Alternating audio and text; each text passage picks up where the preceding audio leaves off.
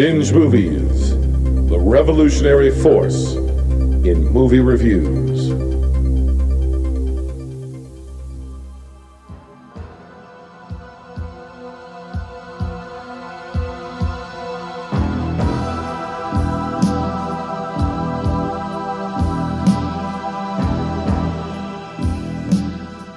Coming to you from the last video store in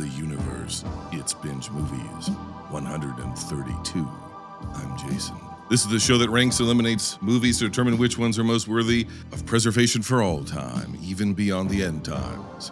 On this episode, we rank George A. Romero's Dead series.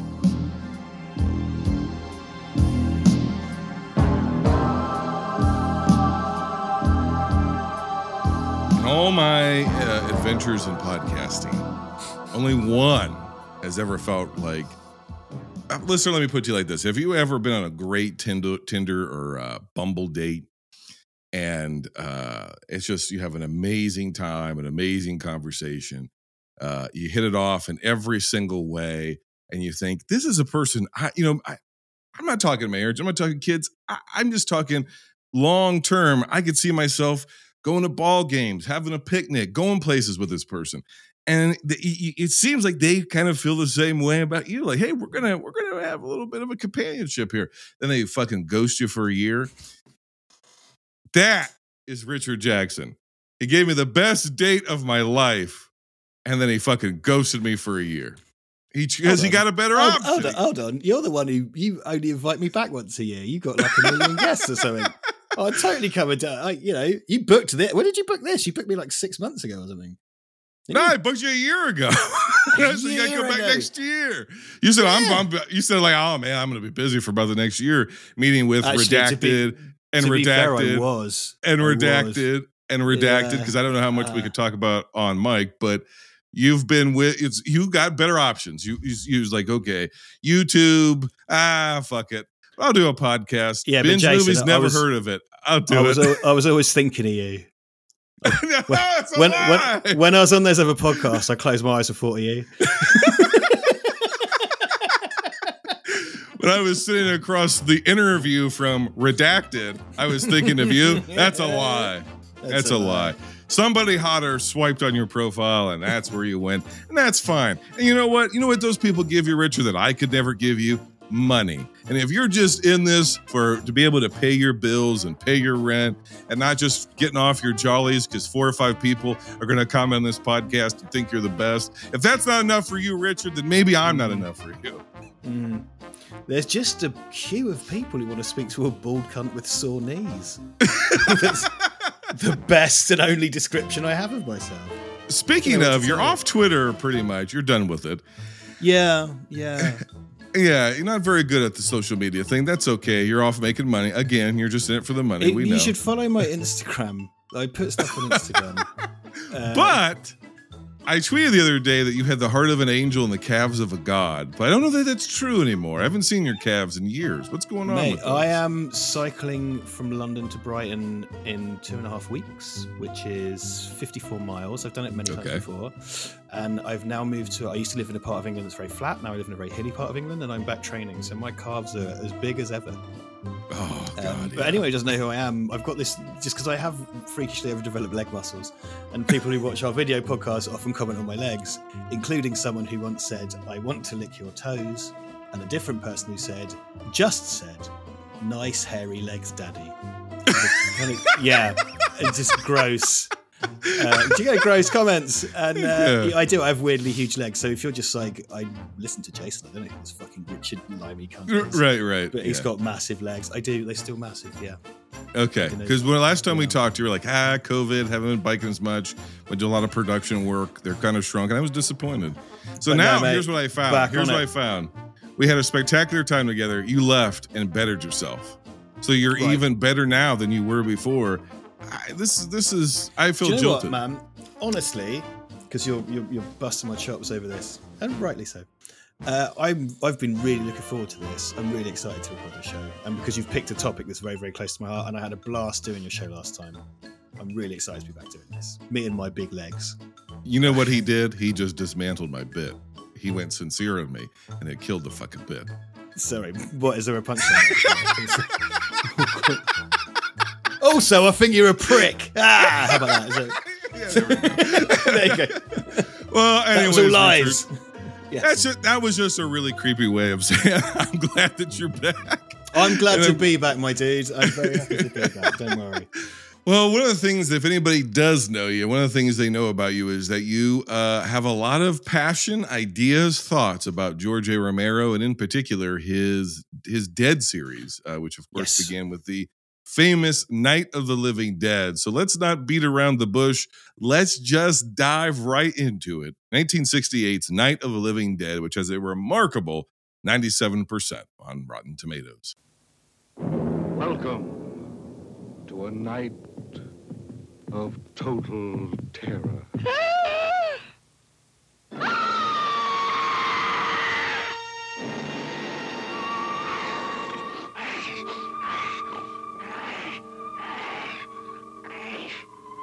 Night of the living dead, the dead who live on living flesh.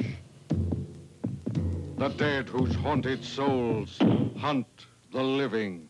The living whose bodies are the only food for these ungodly creatures.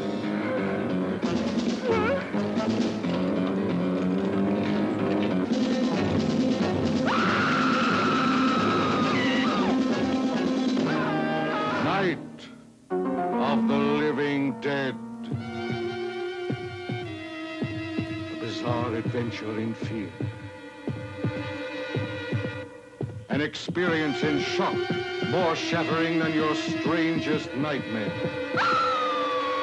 Night of the living dead. Night of the Living Dead, of course, was directed by George A. Romero with a screenplay by jo- George A. Romero and John Russo. It was released October 1st, 1968, on a budget of somewhere around $114,000. Uh, it made, uh, here's the thing.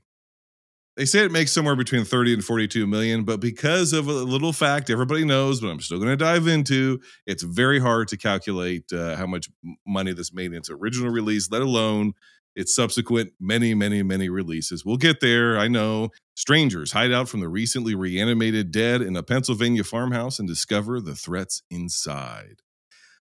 Okay, Richard, we have the latent image, uh, which was Romero, Russo, and ba- basically just like almost a group of college friends who put together a commercial company. They were they were they did uh, basically industrial films, which is a thing that doesn't exist anymore.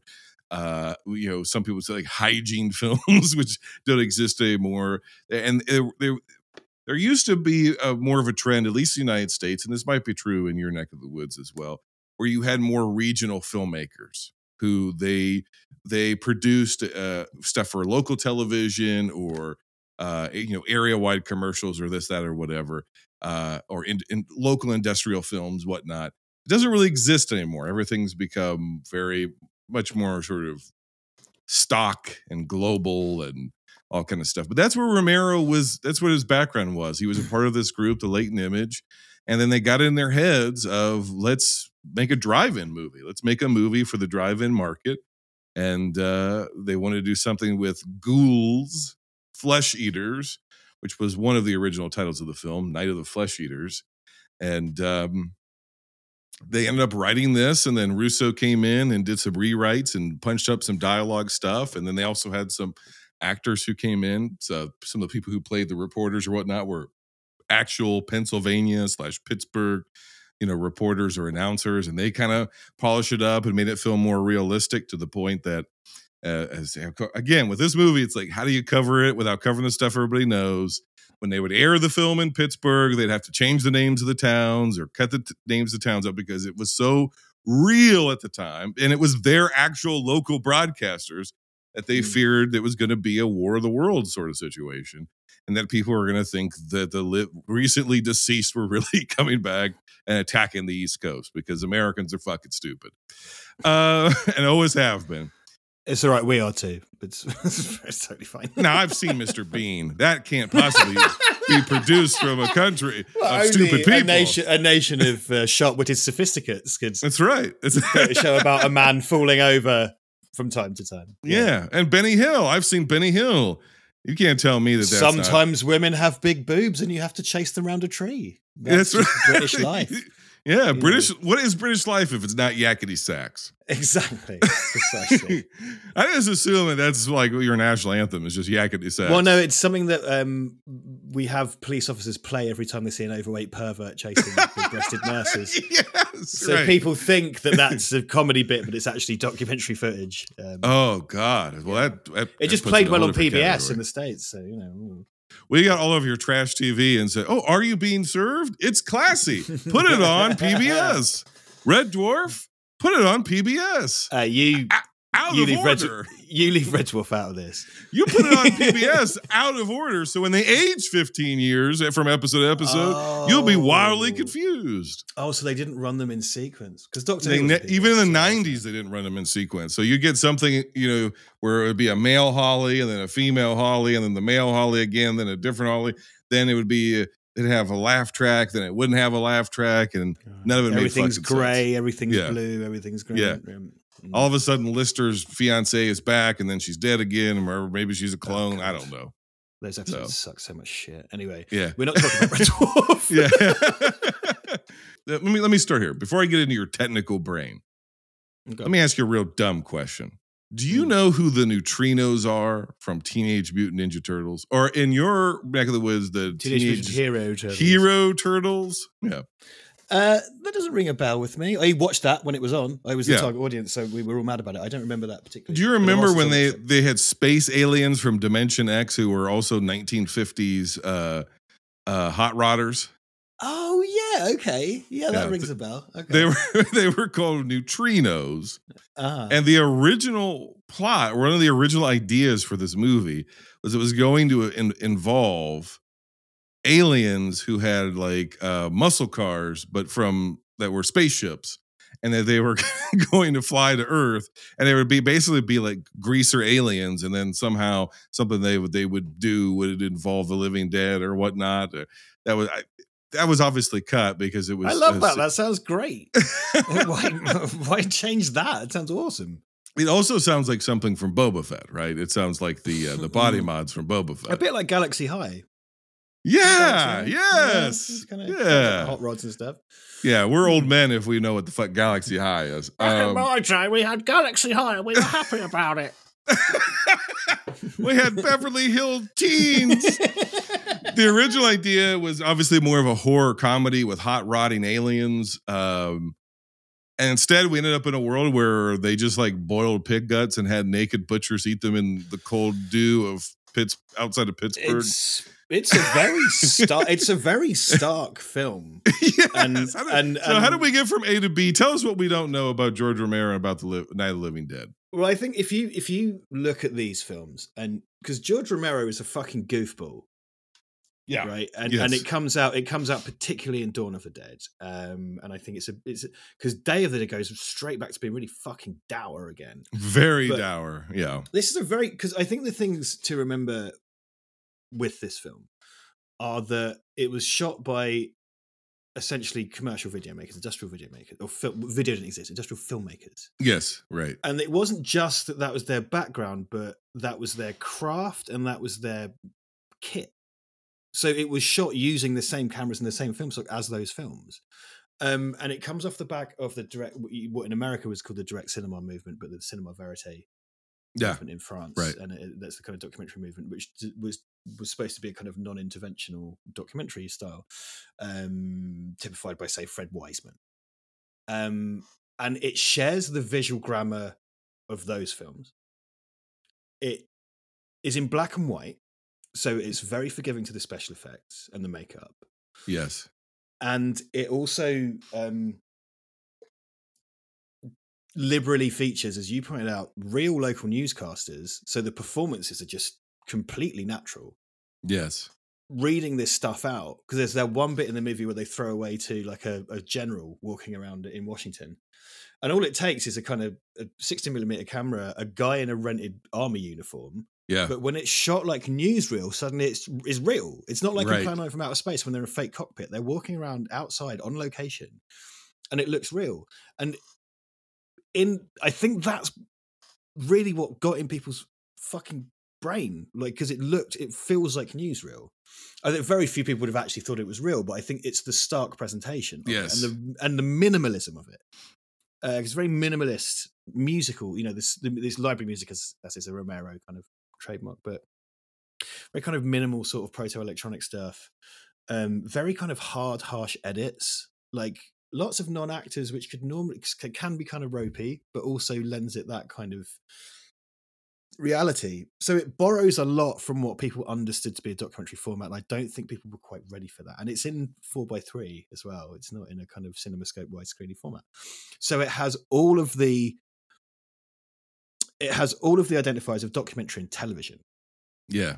Very and it much. was black and white in 1968, which is quite Yeah. to be doing anything in black and white because it's a B, it was a B movie essentially. Well, that's part of the reason why it didn't get picked up because I think it was Columbia or Paramount was actually looking at picking this movie up. And there were two hurdles to it, which is essentially it was right before the MPAA rating system. So there's no ratings on movies whatsoever. There's no G, PG, and then, you know, we're talking about the United States. Uh, PG 13. Eventually, you get PG 13 in the 80s, and then obviously rated R, rated X, uh, NC 17 it was basically this and you know uh nudist films and and pornography and and stag films right you yes, it- yeah, right. Yeah, it, it was this was pornographic by the Yeah. definition of the time.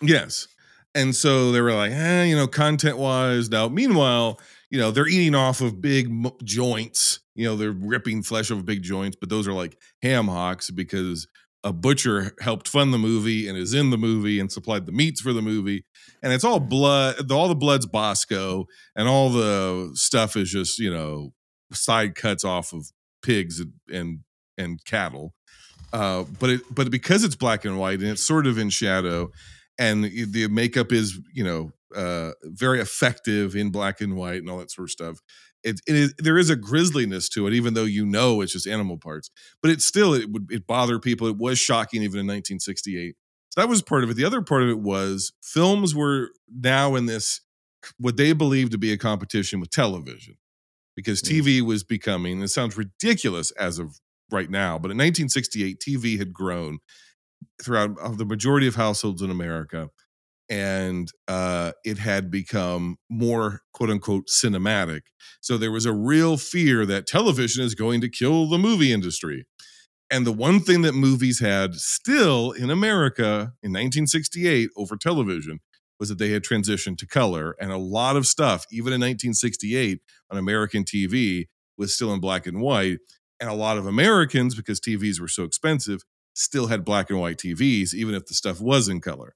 So the one thing that moved, so they were like, we don't want to to have a black and white movie because we're trying to compete against television. So the content and then color are the things that kept it from getting picked up by our major studio. So instead, it was released uh, by Walter Reade. Walter Reade, eh, which is uh, you you've heard of Walter Reade for a variety of reasons, but one of the things that they're there's basically an endowment uh, for Oh, yes, Walter Reade That's right.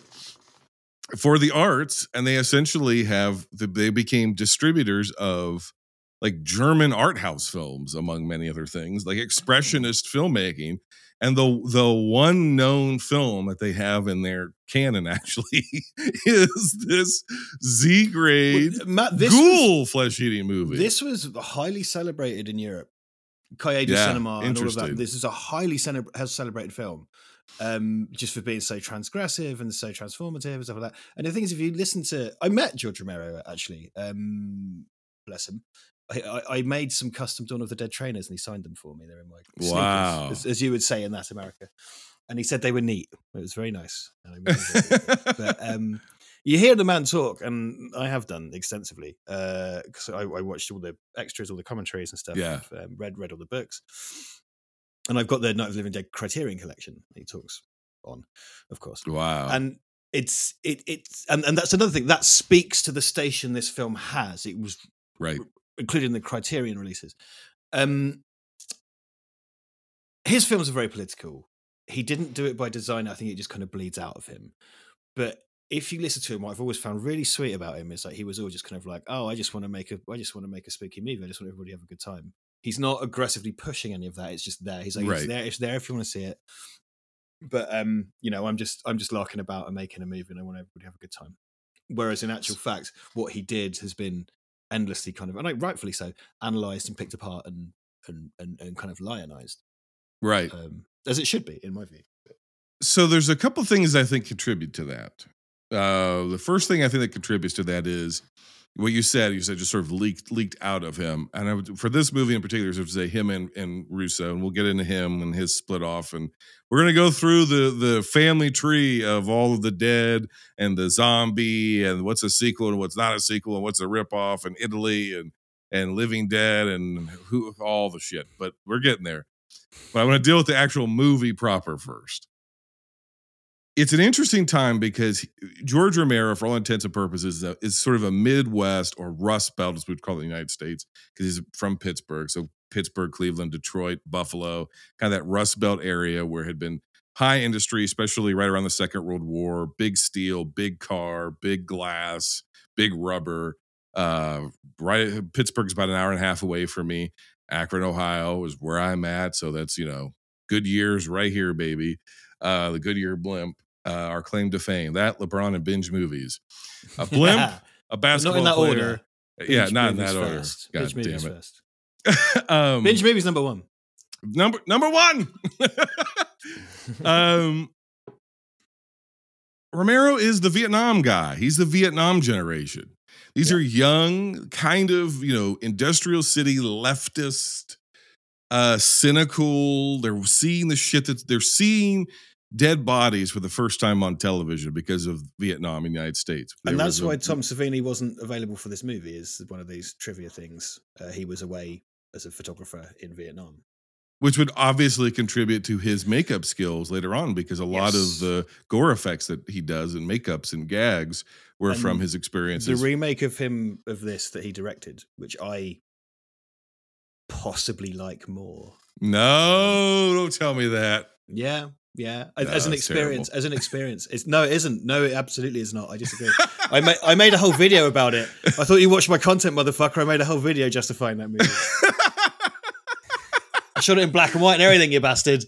Um, and that's more enjoyable to watch. I honestly, I really love that film. It's more enjoyable to watch. Is it a better film? Debatable, but it, it- it's, it's, it's an interesting film. Debatable, but um, what I'm getting at though is I think he's accident he accidentally typed tapped into especially stateside, but probably globally, as you're saying, a bit of a zeitgeist kind of a thing because it is presented in a newsreel fashion, major portions of the film that would have been very, very similar to the footage that w- we had seen yeah, in the States coming out of Vietnam or having generals or so forth talking about the conflict in Vietnam and this, that, whatever. And of Mm. course, you're only a few short years removed from the Kennedy assassination. And there was these ma- major cultural upheaval within the United States. And you have an entire generation that has been completely disenfranchised from its own, you know, larger society and culture. And that's what he's coming out of. That's so there's a cynicism and a darkness and a starkness that I think is in the film that is that is just it's there not just because it's ghouls from the grave it's just a spooky movie i think it's imbued with a greater sort of uh uh disenfranchisement and cynicism than it would have been if it had been made at a different time even in the 1950s when you look at 1950s ghoul movies or you know haitian voodoo movies or you know any kind of science fiction or horror they're not the same. they're, They're not, not the same. same. This And is now what? A post-Vietnam, you know, era film, basically. when, when people Vietnam lazily parody when people lazily parody this and the atomic panic movies from the decade Yeah. prior, right? they lump them together and they're not the same They're the not the people same. do that is because this is in black and white that's why That's- they do it But but there but there's something. Uh, you know, many people have said that this is the beginning of modern horror.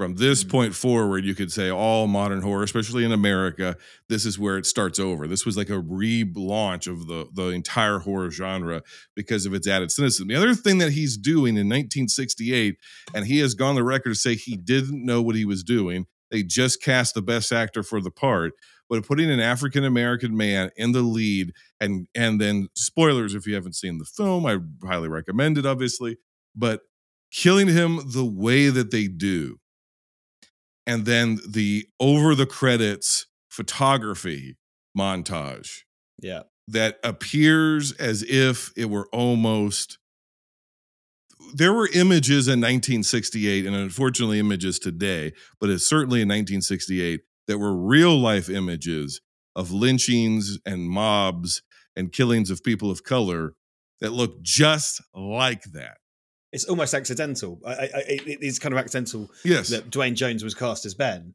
but that happening then causes a bunch of stuff to suddenly fall into place. yes And it's because it's a bunch of fucking rednecks, fucking crackers, like shooting a black guy. And Yeah, at the end that- of the movie, it's like he's lived, and it's like the film just goes no. Uh, The film, the film just goes to you at the end. Oh, sorry, yeah, you know how we spent like the last ninety minutes showing you that people are irredeemable. Well, yeah, that hasn't changed. He's dead. Bye. he's it's a dead fucking. yeah se- Do you know the other movie that does that is um, well, not that, but the other the similar trick is Philip Kaufman's Body Snatchers. yeah that's exactly right Open right. palm slap to the face. It's Yep. just kind of like, hey, you know what? Fuck you. End. It's it's brutal, it's, and it's Yeah. post crash. They're both good post crash Hollywood movies. yes Um, you know, Yeah. it's where, where it's, it's Hollywood modernism. It's where the formula was just shaken up and you know. And Romero has gone on the record to say, look, it, he was the best actor we knew. We put him in the part. It did, didn't really Mm. see it until other people started to see it in the movie and they began to take it as a civil rights commentary. Mm. And uh, here's the thing, you know, there's the aspect of what does the artist intend versus what does the the viewer find in the art and so forth and so on, the subjectivity of art. I know this is not what you're expecting for for Richard Jackson and Jason from Binge Movies to talk about zombie movies. We'll get to some of the other shit later. But that's what makes this movie so unique, Richard. In all the canon of horror and all the canon of zombie films, and why it has been dissected, it has been, and there's so much there that we can analyze almost to death what was intended and what wasn't in the film. Yeah. And so, why do you think this commercial grade, industrial film grade film shot in, of all places, Pittsburgh, Pennsylvania, for a hundred grand borrowed from barbers, uncles, and butchers, shot out in the country by a bunch of burned out hippie college kids who were just trying to make a money for like for meat packing plants Makes me so Like, happy. How do they make this movie that is so imbued with so much about the human condition? Because I, want to really th- this viewing's brought some things to surface for me that i'd never seen in it before. So i want to actually get to the the the plot a little bit here in a second but why? Why is this thing so loaded? Is a matter of right place right time? Right people right place right time? Because the other thing about it is i think being set in pittsburgh and not in traditional places that you would have seen in American films of the time. It also ends adds this sort of verite, odd, uh, outsider, otherworldly quality to it. I Is it just luck? Is it just I- luck? it- do you know what it is? It, it is right place, right time. But I think it's it's outsider art. You know, Mm. it's the, the, it it it has a format that hadn't been done before. Had Yeah. a setting that was underutilized. It exists outside of the kind of coastal situation that you have in the states. Particularly, really, we're talking about the West Coast here because it's from Yeah. outside of Hollywood. right. It it showed people something they didn't know they wanted and they'd never seen before. And particularly keeping in mind because this is coming at the post crash, the problem, one of the reasons that Hollywood did crash is because they were just got they were telling the same stories over and over again, and they had this formula that they kept repeating, and it just people didn't want to see them anymore. Right. They, people they want to see Rex Harrison in a fucking massive musical in Cinerama Banana Scope that's projected across nine buses or whatever. These stupid road shows they used to do.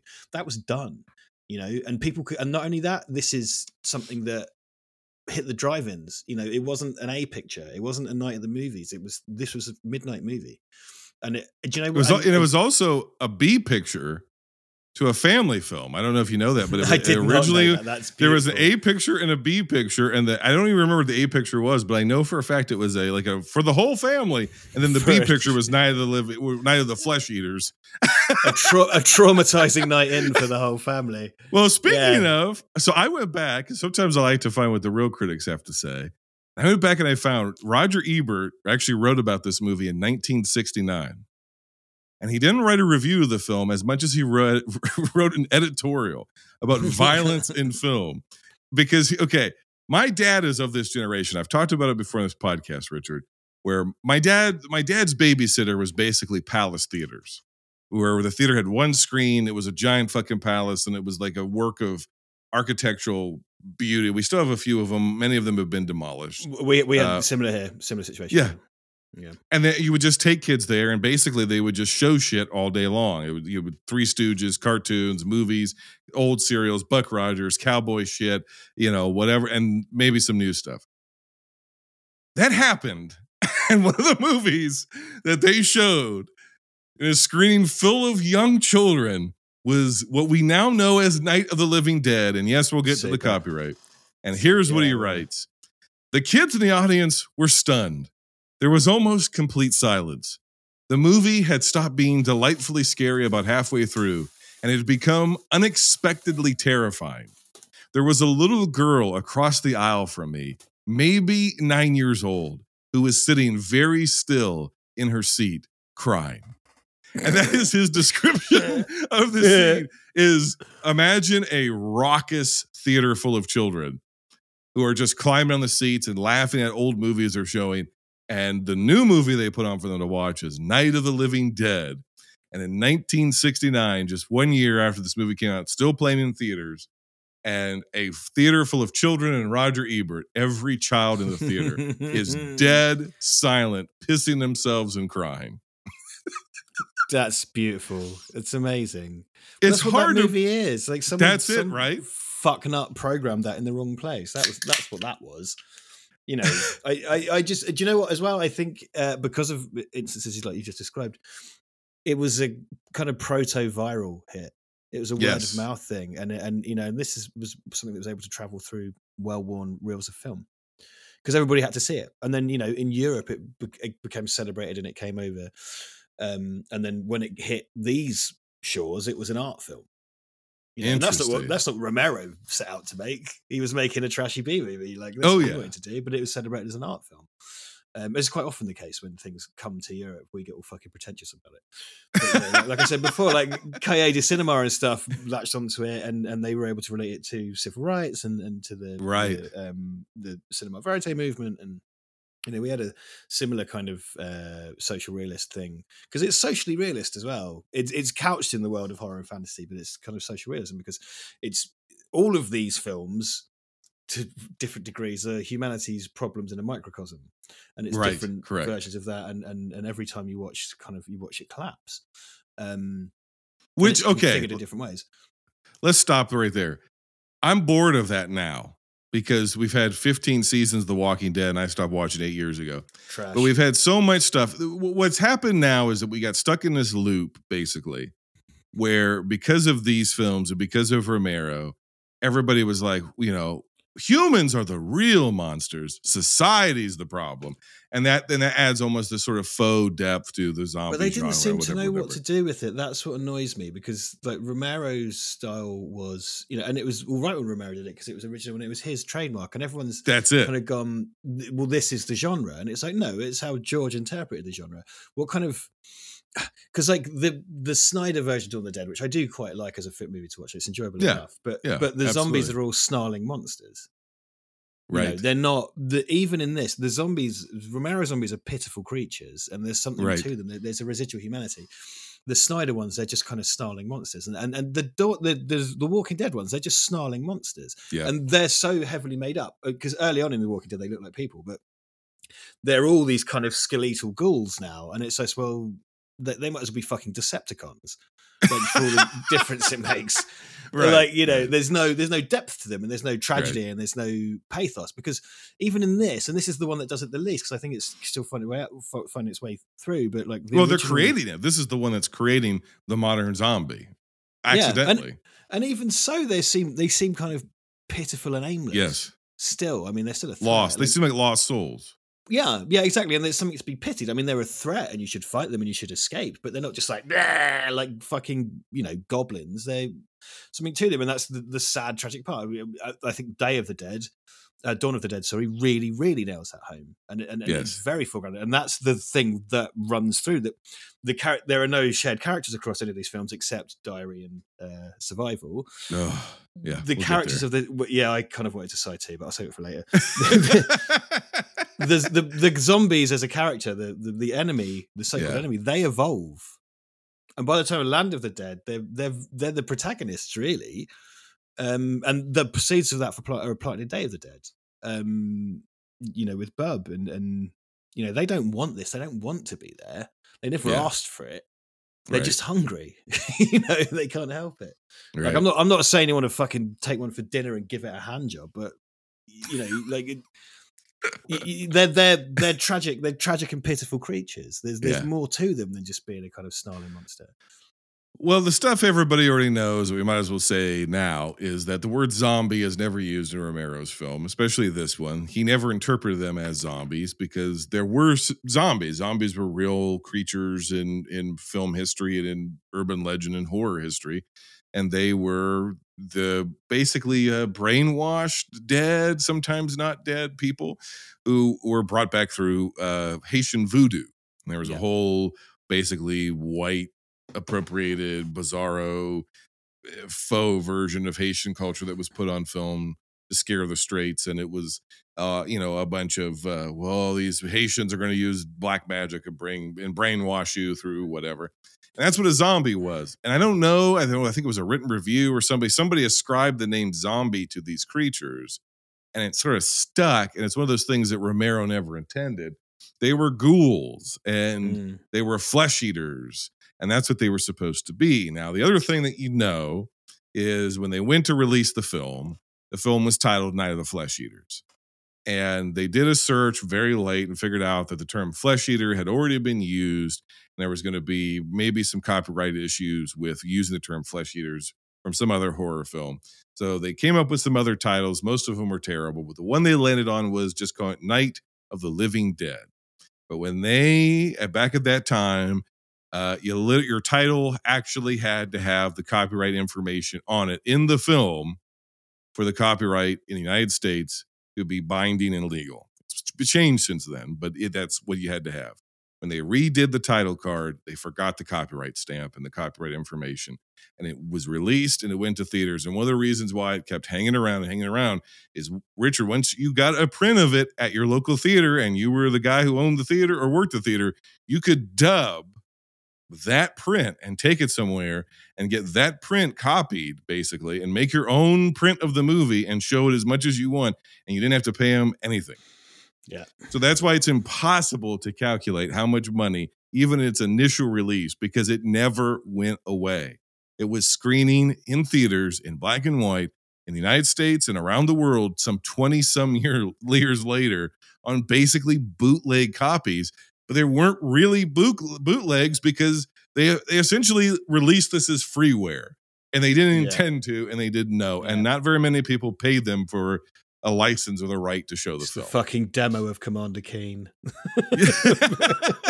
so here's my question do you think again you think that's another one of those happy accidents because because despite its graphic qualities its nature its violence its gore for the time despite how scary the movie was in 1968 i think it's still pretty effective despite all of those things the reason why this movie had endured wasn't just because of its ideas or its subtext but also because it could be aired around the world in theaters and on tv uh, for no cost it's public domain I do. I this is a similar thing that to what happened with um, It's a Wonderful Life, right? Yeah. That It's a Wonderful Life was a was a disaster on release, but it basically got neglected and put onto TV, and it became this huge thing on via television. And and Night of Living Dead, I do think, like, like I was saying, it being kind of viral.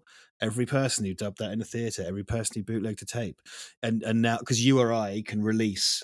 Night of Living Dead whenever we want. I could I could download it from the internet now and start selling copies. No one would Yeah. buy them because it's Right. free, but you, you can because nobody owns it. It's it's Right. it's it's it's homeless as a film. Um, and I do think that probably did contribute to its kind of proto virality. I think that that put it in the hands of people who otherwise wouldn't have watched it, and it became a driving thing and a midnight thing forever. You know, and and and and it keeps that. It still is that. Yeah, Yeah. tonight, if you and I were like, you know what, we've had so much fun talking about it, we're gonna do a live stream tonight and just Yeah. fucking play the movie. we're gonna talk over Mm. it on YouTube for anybody to watch. We could. Yep, no problem. No and all. nobody could do anything about it. So this is it's another one of the reasons why it may be one of the most commented on, dissected films, most seen films in maybe film history because it's just it could go anywhere and play forever and still can and it Yeah. always will it's a public domain film Yeah. the things that I noticed this time, and maybe I'm just really stupid, Richard, so forgive me, but the things I noticed this time about the movie that I never noticed before, just a couple of things. One, they give sort of background as to maybe, potentially, possibly what might have caused the living dead. Now, that's not new to me. I knew that. I knew it was a probe that went to Venus and so forth and so on. But uh, what I didn't realize at the time was the implications of that. The implications of a Venus probe was it during this during the space race in the 60s between the United States and Russia. Russia was was the first country that was doing deep space probing. We were not doing any deep space probing at this time. Yeah.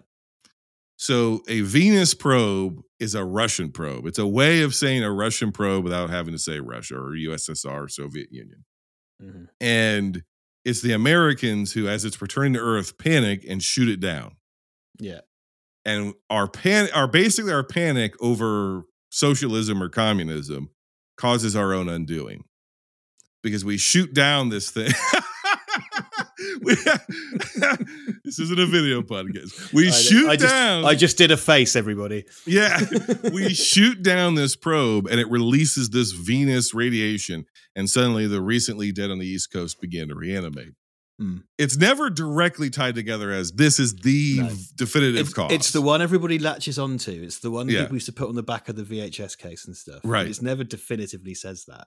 And you would get essays that would say, like, oh, the Venus probe caused it. And it's like, well, no, they say it may have done. It may have been, and, and Cru- crucially, as you point out, it's still ultimately Cold War panic, nuclear panic. yes, you know, Yes. and and and that was very much the business of the the B movies, the B movie movement from ten years to fifteen years to twenty years prior that we have touched upon.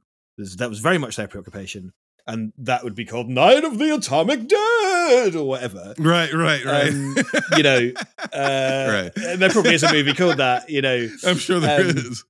but it tou- it's still ultimately that. It's still trading on those fears. Yeah, It's still and it- and and and you know also in a bigger sense it's it's kind of a take on American Gothic, right? The painting American Gothic. It's the yes, destruction of the American farmstead. It's the you know the American rural working class life being torn to pieces. Um in, in a kind of literal sense. Um but you could take it a step further, and this is where it's sort of the '60s version of that as opposed to the '50s. It is the American rural experience being torn apart, but it's and being undone, but it's undone through its own ignorance potentially. Oh God, yeah, that's that is Right? Henry Co- uh, Harry Cooper, his entire character. Well, okay, so of- let so so we here. Okay, that's where I wanted to go next. So we shoot down the probe. The United States show, shuts down the probe because communism is evil, and we shoot down the probe because we're afraid. And so we shoot down the probe, and then maybe, maybe, maybe, maybe that has something to do with the dead raising, but we don't know. Maybe it's just happening because God's done with us. Who knows? And the flesh eaters are here. The ghouls are here, and we have Ben, who's essentially our protagonist, who's who's uh, the lead of the film, I guess, for you know, becomes the lead of the film. Essentially, our main character. And by the way, the this focus does of the film this changes. does Psycho's trick.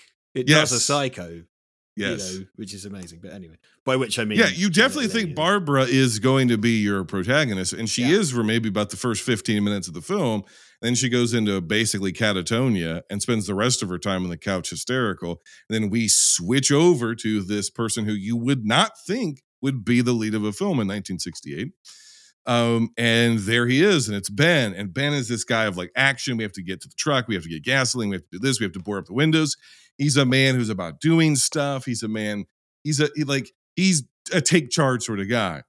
the thing I never, which that's pretty obvious, at surface level. Then you have Harry here talking about who is the fearful asshole who's like says he's only looking out for his family, but you know he's only really looking out for himself because he treats his wife like shit. He's got a mm-hmm. you know proto zombie daughter in the basement, the living dead girl, all this sort of stuff. All these images we know. The thing that I never realized though is that Harry, in a sense, is right because It's his true in the remake as well. He's, his he's arg- right.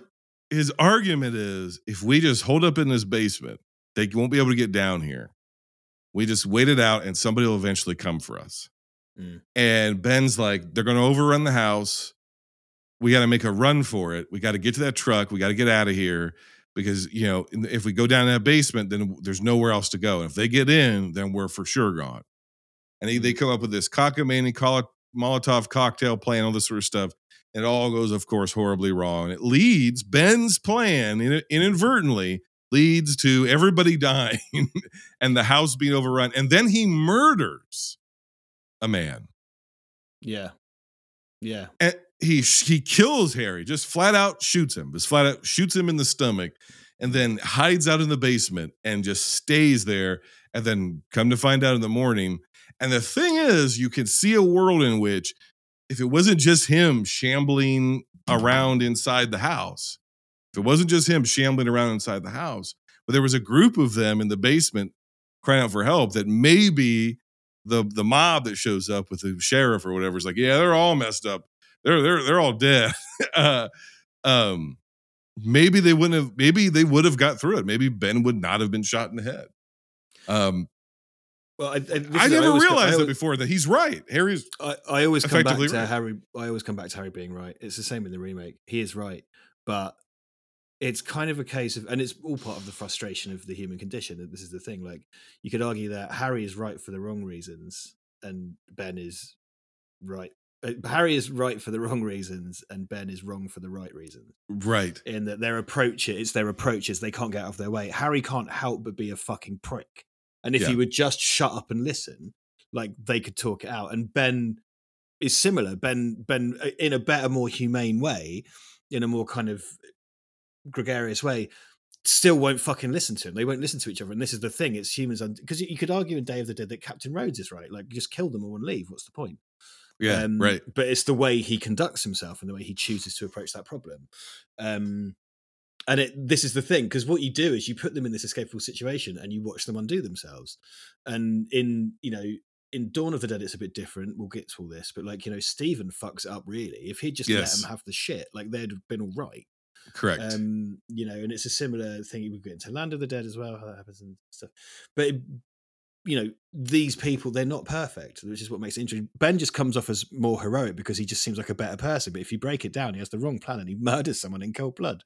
yeah. Um, and I still, I'm still Team Ben. Oh, Fuck I'm Team Cooper. Ben the whole Yeah. way. Fuck Yeah. Cooper. But especially because the beat the movie ends on and and yes it's also because the color of that man's skin and the beat it ends on you can't help but be like and It- it- like he's like a country club schmuck in a fucking yes smart shirt and trousers. Yes. They've been to a do, haven't they? Sorry, as we would say in England, a Right. do an event. Um, you know, they've come back and Ben's fucking got his sleeves rolled up and he's just been chased out of a diner. So it tells you Ex- from there what their stations in life are and stuff. and it's when his wife goes that's important isn't it and she goes what and he goes that you're right that you know more than everybody that's important Yeah. to you Yeah. because her whole point is like you don't even give a- you don't even give a shit whether any of us live or die or any of those people up there live or die you just want to be right Mm. and These people, he- the, the people being undone by hubris and arrogance is the. yeah and she thing. says something she says something like like something though to the effect of like living together isn't any good but dying together isn't going to fix that so what you know is that their marriage is terrible that Yeah. he's horrible yeah. to her he's horrible to his, his wife and daughter you know that just by the way he conducts himself like get in the basement you know he's just he's a piece of shit And he Well, he's hits her as right. well, doesn't he? He hits. yeah he well. does hit her yes Yeah. but he's right Yeah. Again, And and he's right for the he's right for the wrong reasons. yeah there's And something for the right about reasons. have you seen 10 cloverfield lane the one that's not really a cloverfield movie No, I haven't. No, no, that's the John Okay. Goodman basement one. they it? do something with John Goodman's character where uh, it's a, it's a it's actually a very good film, but they do something with his character where the movie basically gives you this dialectical tension and this this dichotomy is like, well, he's either crazy or he's right. Hmm. And then it by the end of the movie, you realize, well, that isn't the only those aren't the only two options. There's another option, which is he's crazy and he's right. right? And it's the same thing here. We don't want to agree with Harry because, like you said, he's a prick. Mm. So we feel that sense of, well, Ben and Harry are that dichotomy. Well, the good guy has to be right because he's the good guy. And the piece of shit guy has to be wrong because he's a piece of shit. And it's like, no, there's another option, which is the piece of shit. He's still a piece of shit, but he's right. Yeah. Even if he doesn't know, even yeah, even if it's for the wrong Yeah, reasons, even if he can't got to the conclusion for all the wrong reas- reasons, it was the right conclusion. He's an And arrogant bully. He's an arrogant bully, and Yeah. immediately makes you not like him. But then ultimately, he's right. But That's again, part- important to say he's right for the wrong reasons. I'll keep saying that. like you know, That's part of the cynicism of the film, though, Richard. yes, Is is- that's Romero going? You know what? Sometimes the fucking bullies are right. yeah, yeah, yeah. But yeah. don't worry because everybody dies. but everybody dies anyways. Yeah. Sometimes you could be right, but still be wrong and lose anyways. yeah, And that's the that's the downbeat fucking ending of this movie. Because here's the the ending of this movie is not, oh my God, zombies have run over America. That's not it. The actual No. ending of the movie is actually we we're killing most of these zombies. We're, we're probably gonna have this rounded up pretty quick. That's the act. If you listen to what they're saying, yeah, the yeah. actual yeah, end yeah, is, yeah. yeah. we are, yeah, we we reacted We're on pretty top of this. swiftly to this. We're on, We're top, of, this. it. Yeah. Yeah, it seems to be, and then there's even a line where he's like, "Well, it seems to be pretty localized, just this area. Uh, some other cities haven't been affected by it, so we think we'll, you know, we'll we'll be all right." And so the idea is that maybe the world's going to get back. We, we won't think of those terms because of the sequels, Yeah. but if and in nobody 1968, thought they were going to make another one. exactly. you So know. the the real cynicism of the ending is this was just like a weird fucking night. yeah, yeah. and if, a, if these people could have cooperated, they would have lived not just to see another day, but maybe beyond the end of the world. yeah, yeah. Because the world wasn't ending. It was Yeah. just some weird shit happening in the countryside. And it and they couldn't keep it together. You couldn't hold it together for one fucking night.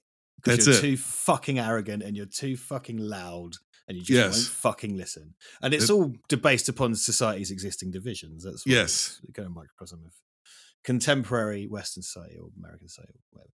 Um, Another layer of the cynicism is the two most idealistic positive characters in the movie, the newlyweds. he blows them up and burns them alive in a truck. And then when they Yeah. when they when the hillbillies show, up, they go, looks like somebody had a barbecue. Yosemite barbecue. and, and and the goriest part of the movie is the flesh eaters not eating the living flesh, eating the barbecued, barbecued flesh, flesh of the newlyweds. petrol petrol flavor. What was it? Uh, Judy, is it Tommy and Judy Rose? Like the, the- Something just- like that. Just definitely Judy, I feel like, but I think it might. It's probably Tommy. Yeah, Yeah, Yeah. they just oh man, yeah, and he's he's like the Tommy or whatever. He's got real Burt Ward, Boy Wonder. yes, he does. and he's like, he? well, we're gonna fix this, and it's yeah, and it does He's like- that kind of musical like clown as it Yeah. happens. yeah. Fucking It's like, fuck you. It's yeah. It's it's like um. Yeah, because he's like, Ben, you shouldn't be going, gee Willikers, Ben, you should build a truck. I should. I know how to work the gas pumps better. Yeah, and just gets the most brutal fucking death of the movie. Holy and- gas explosion, Ben, man. Yeah. And then, of course, the daughter, the living dead girl, right, who Mm. comes back from the dead. And uh, already, uh, we'll get to it in some of my thoughts of some of these other movies. She immediately uses a tool, which, by the way, all the zombies in these movies use tools from the very beginning. So I don't know why that's an innovation, but again, I'll get there. But she picks up the the the the um uh, man, it's whatever it's called, you the know, spade. And yeah, and the garden spade and massacres her mother, uh, uh, Michael Myers style. It's infanticide, it's matricide. Like it, it- This is the thing because I think for even for the time, you know, when it again when it was Attack of the Atomic Dead, look out, he's using his gamma rays or whatever. right, right. Like right. that would be that. But this is fucking cannibalism. But it's t- as they point out in Dawn of the Dead, it technically isn't, but it is. It's Right. cannibalism. It is. It's Yeah. infanticide. It's matricide. You- Like it's Yeah. all of these really transgressive things. She's stabbing her mum to death with a fucking trowel, and there's and chocolate doesn't- syrup going everywhere. As, as as much as he's using shadow too, Mm, he's also not cutting away. So mm. some is in Mm. shadow and some is it's, this is not a psycho thing where it's like, well, the night you hear you see the knife, but you don't really see the puncture, but you think you do. because That's how Mm. effective the scene is. Mm. Romero's not that good of a director, let's be honest. So Yeah, yeah. he's well, he's not like, Hitchcock. I think it's pretty unfair Yeah, to compare anybody yeah. to. yeah. Yeah. So you're gonna watch the fucking knife go in four or five times, and Bosco's going on the wall, buddy. And you're gonna hear the mother scream, and we're gonna weird put a weird synth distortion on her scream. It's very It's like, telling that. Um, it's great. I fucking love that. It's so good. It's the- so bizarre. It makes it more unsettling. so so many versions of this carry the girl's face on the poster, and that's it. That's it. There is so many versions, just her face.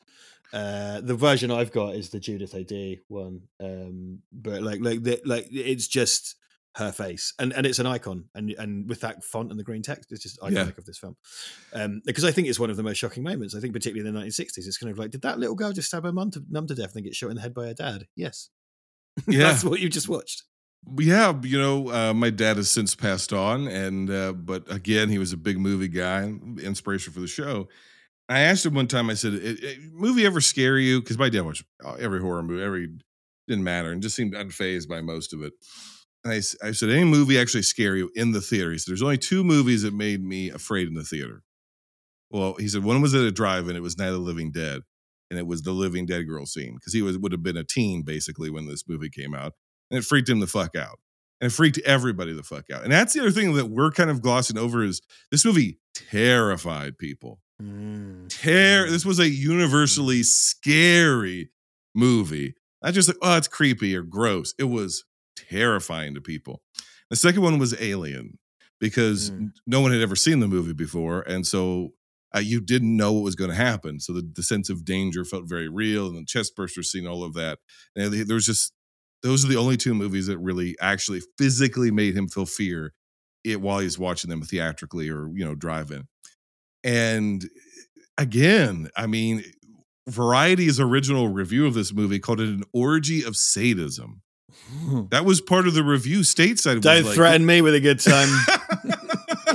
this movie is sadistic it- it- because that's one of the things they quoted is like it- this is a s- perverted movie because it has you know daughters killing their mothers and you know and dead children and people Well, eating again, it flesh was- and it was technically entrails. viewed as pornographic, but, but Yeah. to those to those who censor, it, you know, it was pornographic in its in its content, according to some.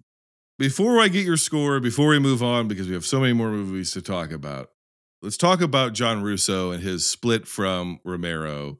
The, you have the Romero continuity, which is essentially the Dead series, and then you have the Russo continuity, which is the Living Dead series. Can you explain to the folks at home who may not know what the fuck happened and uh, why why there seem to be two continuities here? Strap yourselves in, my friends. so they wrote they wrote it together. They didn't really work again after this in the same way. Yeah, And um, John Russo had his own concept for a sequel, which was called Return of the Living Dead, which uh, he created a screenplay for. Uh, and that was not made in the way you think it was made. The movie Return of the Living Dead basically optioned that, but just used the title and then Dano back Yes. to create something new. And in that movie, the concept is that the events of Night of the Living Dead actually are, are based on a real event. However, also the continuity of the Return of the Living Dead novel that um, John Russo wrote has a situation where people just live with the living dead, and there's a situation you, you kind of uh, stake people in the head at their funeral to make sure they don't come back and all this stuff. And he did a George Lucas. A New Hope thing where he shot new footage and released a new version of Night of the Living Dead with new characters and new stuff, which Oh, remastered the pic. It remastered the picture very nicely. There's some nice new music, but they added loads of stuff, and everything you think's bad about the Star Wars 1997 versions is so much worse in that. Yes, it is. But all the additions adhered to the continuity from his novel, and they were they were tying up. Um, when it came to making uh, Return of the Living Dead, because they were going to be divergent sequels, Dawn of the Dead, Return of the Living Dead. Return of the Living Dead ended up just taking the title, like I've said, being completely rewritten to what Dan O'Bannon made. Ironically, it came out against Day of the Dead and thrashed at the box office. Um, because and, and, and I adore Return of the Living Dead. It's amazing. yes, it's I a very Day of the Dead's different thing. They're, they're very different. They're very different. Um, Yeah. and it's a wonderful, wonderful movie. Uh, I mean, I prefer Day of the Dead, but the um, rumor or the urban legend or the internet legend was always that there was business, as there often is, business fallings outs among partners and hurt feelings and different creative visions and whatnot.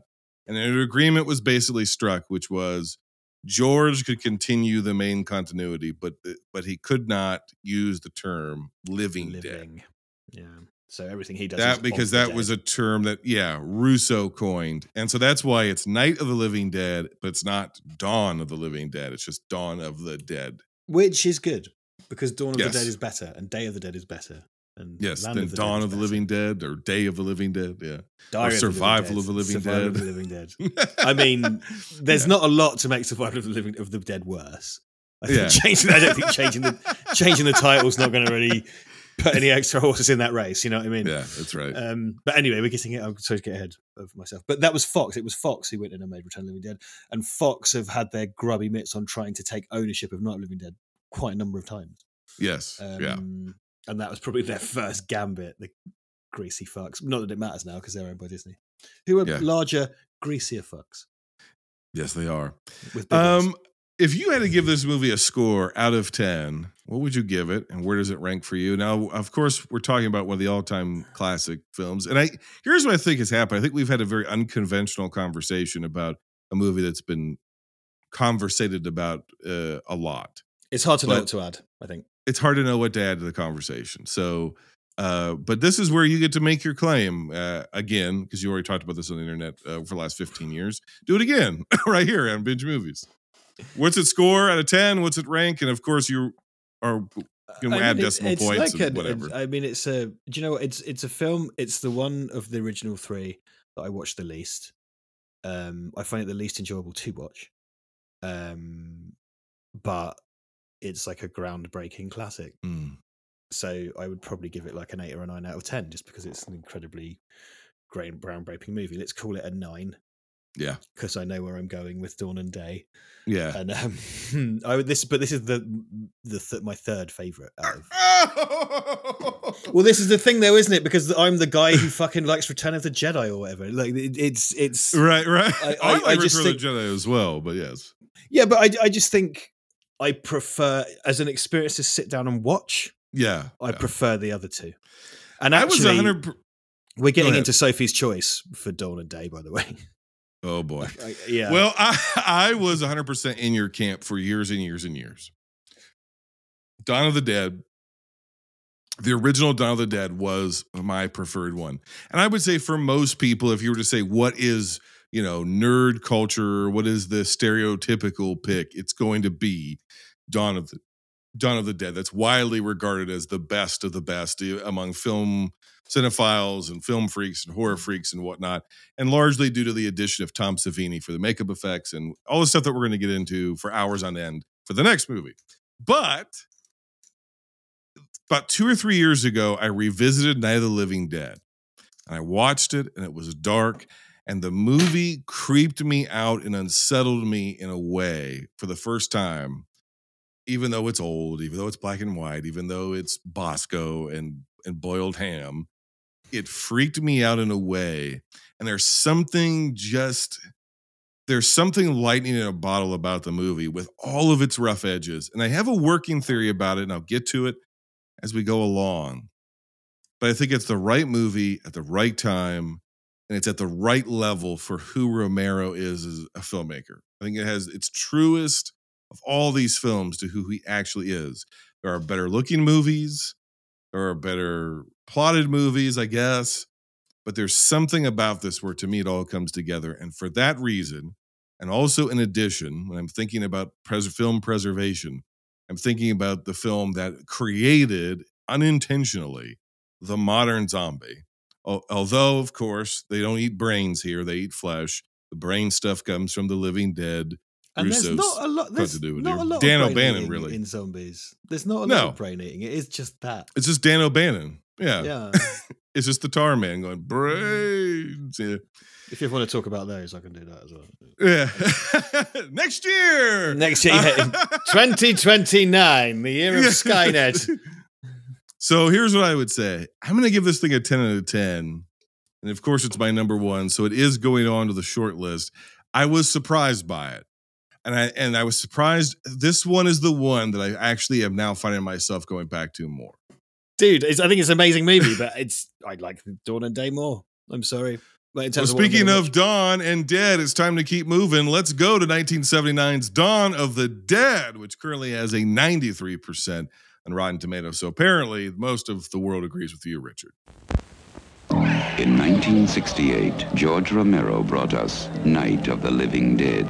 It became the classic horror film of its time. Now, George Romero brings us the most intensely shocking motion picture experience for all times. Dawn of the Dead.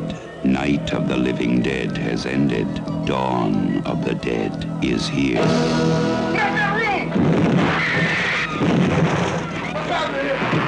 It gets up and kills. The people it kills get up and kill. They must be destroyed on sight. When there is no more room in hell, the dead will walk the earth. Dawn of the Dead. This picture contains scenes of violence that may be considered shocking. No one under 17 will be admitted. Dawn of the Dead, well, of course, was written and directed by George A. Romero. Depending on what version of this movie you listen to, it either has industrial stock music or it has music from Goblin and, Dario Argento. It was released September 1st, 1978 in Italy. Um, We'll get back to this Italian stuff. March 27th, 1979 in Japan. April 7th, 1979 in Dallas, Texas.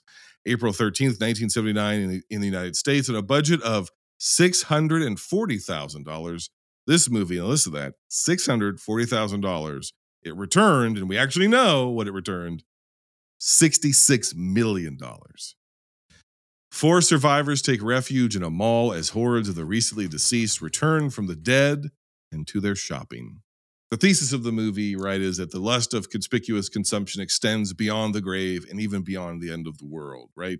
You could also say that the rich ignore the poor until they can't because essentially as society crumbles, these four people uh, come in and essentially set themselves up in opulence, even in the face of where it's all meaningless. None of, none of this opulence means anything, but they wall themselves off from the dead. You could say that the dead of the poor people.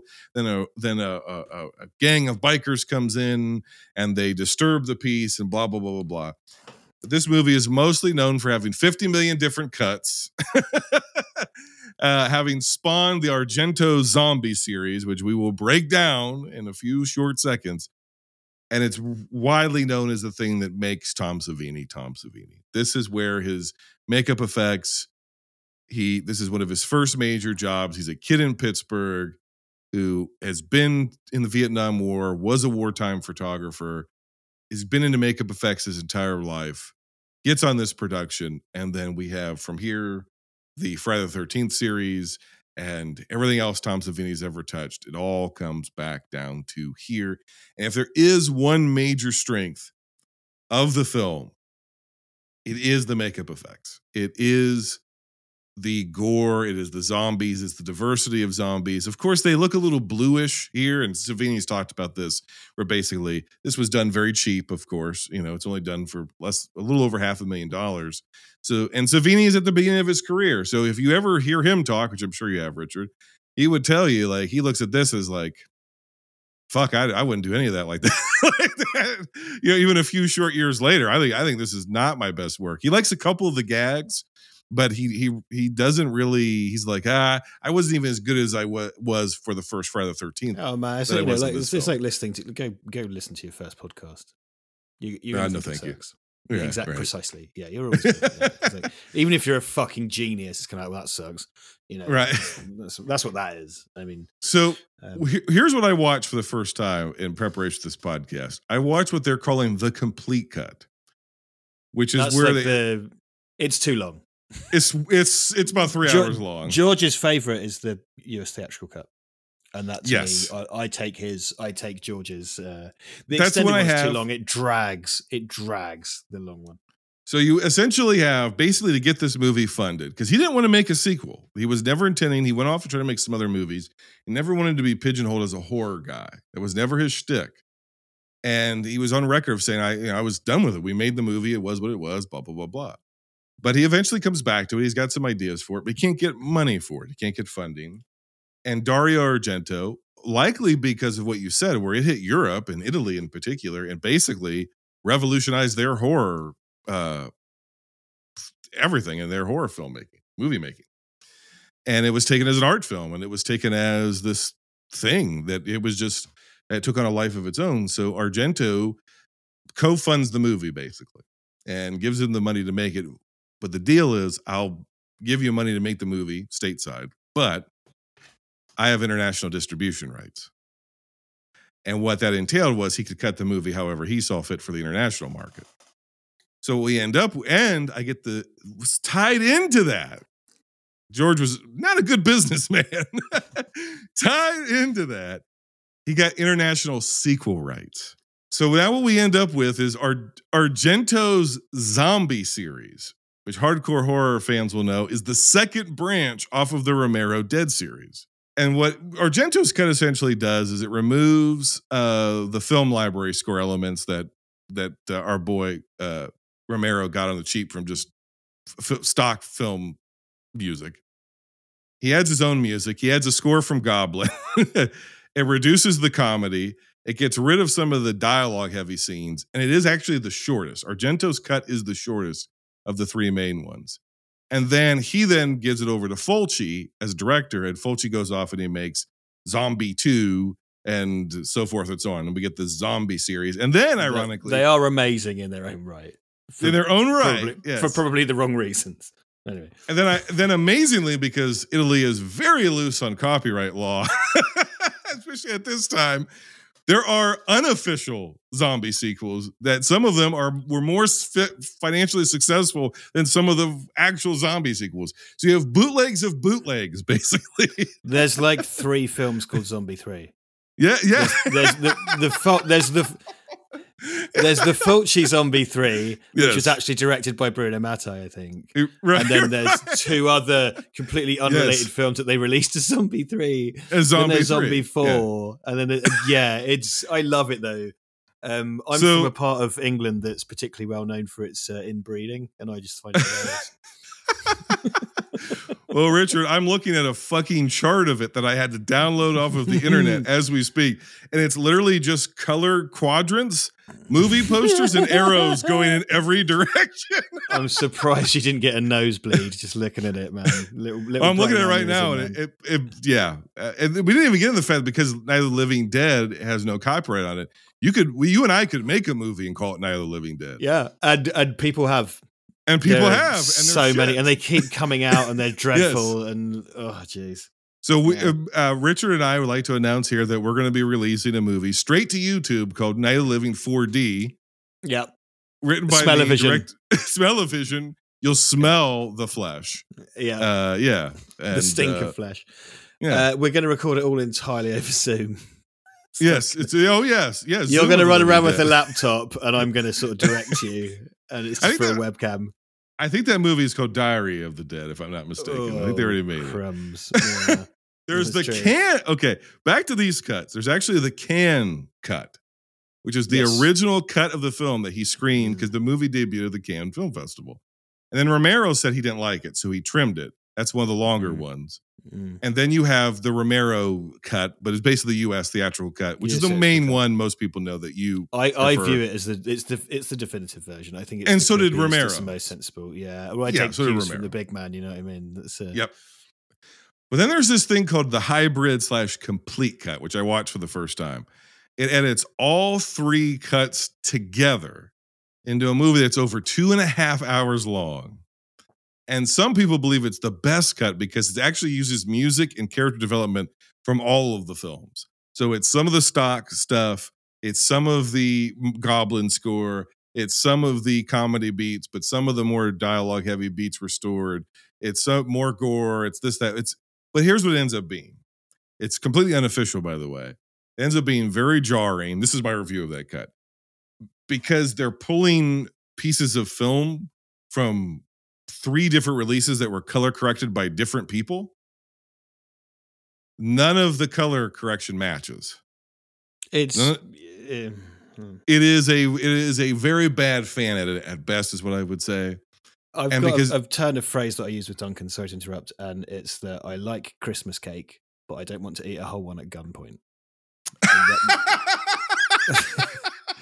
That's that's that is just too much. There's it's too much, I of a good it. thing. I, don't, I don't want it. It's too much, and it jars. Yeah, this Christmas cake has just random nuts and bolts in it and bits of rock. Like it's just like, what are you doing? Like, why is there beef in here? What, I know you're going to wax poetic about this movie, and rightfully so. But the thing is, to me, that was most definitive or most standout is of all of these movies, this poster in the United States and and the actual uh, uh it's not even so much box art, but the the stand the the store stand-ins that they would sell Mhm. where it's you know cardboard or whatever. This was in every fucking video store in the United States, the mom and pops until the late 90s.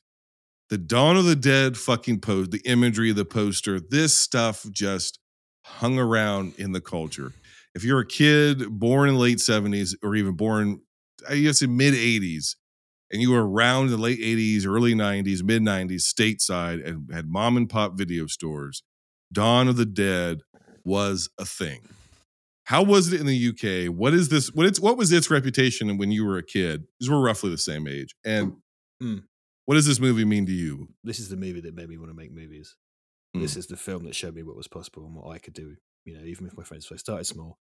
I watched this film. I became fascinated by it. I learned its story. I learned about Night of the Living Dead, and I was like, I, I could do that. You know, this has put me on the path I'm on. This is, that this film is that important to me.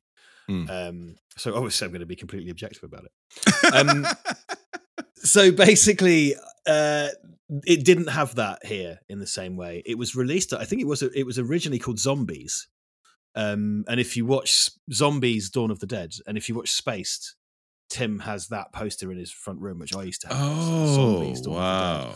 and um so you know they weren't going to call it zombie they called it zombies Right. and sometimes you would get a, a a cut where when it says Dawn of the Dead at the end, it was just kind of blocked out in black.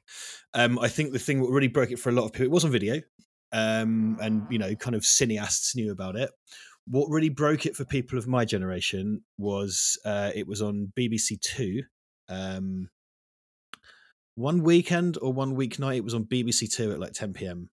and uh, we taped it because my brother, my brother was so good at getting me into good movies. He's kind of like, look, this thing Dawn of the Dead's on. We should watch this thing Dawn of the Dead. And we Mm. just played like Resident Evil. Um, so this is probably about 1998 or something. I think Resident Evil Yeah, 2 was on right. the way. And my brother was like, we have to watch this movie Dawn of the Dead. And they they were doing these trailers cut for BBC Two.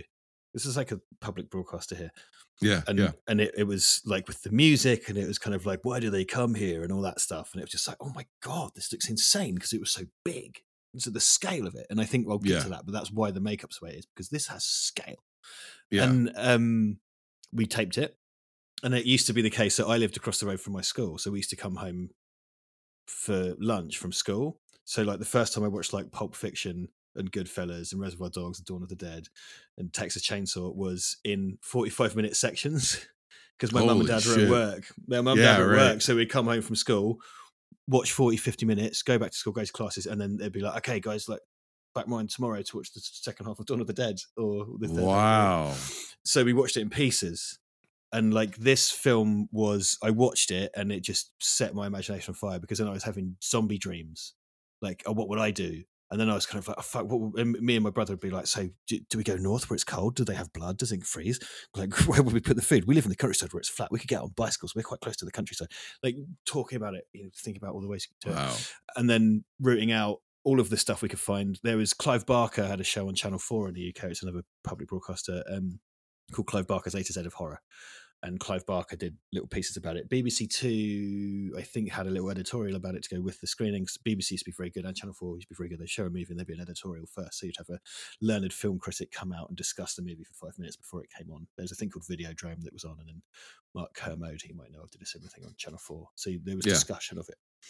And then I did, I started studying film a few years later in about the year 2000, 2001 and I was able to get hold of books and stuff and read about it and find out more. And then I got I imported the Anchor Bay DVD when I was like seventeen or whatever. To pull it a region one from the US, send it over, and get a DVD player that would play it, learn all about it, and um, it just set my mind on fire. This movie it was incredible, and I, I just think knowing the sense what this film does, this film has an insane sense of scale for the budget.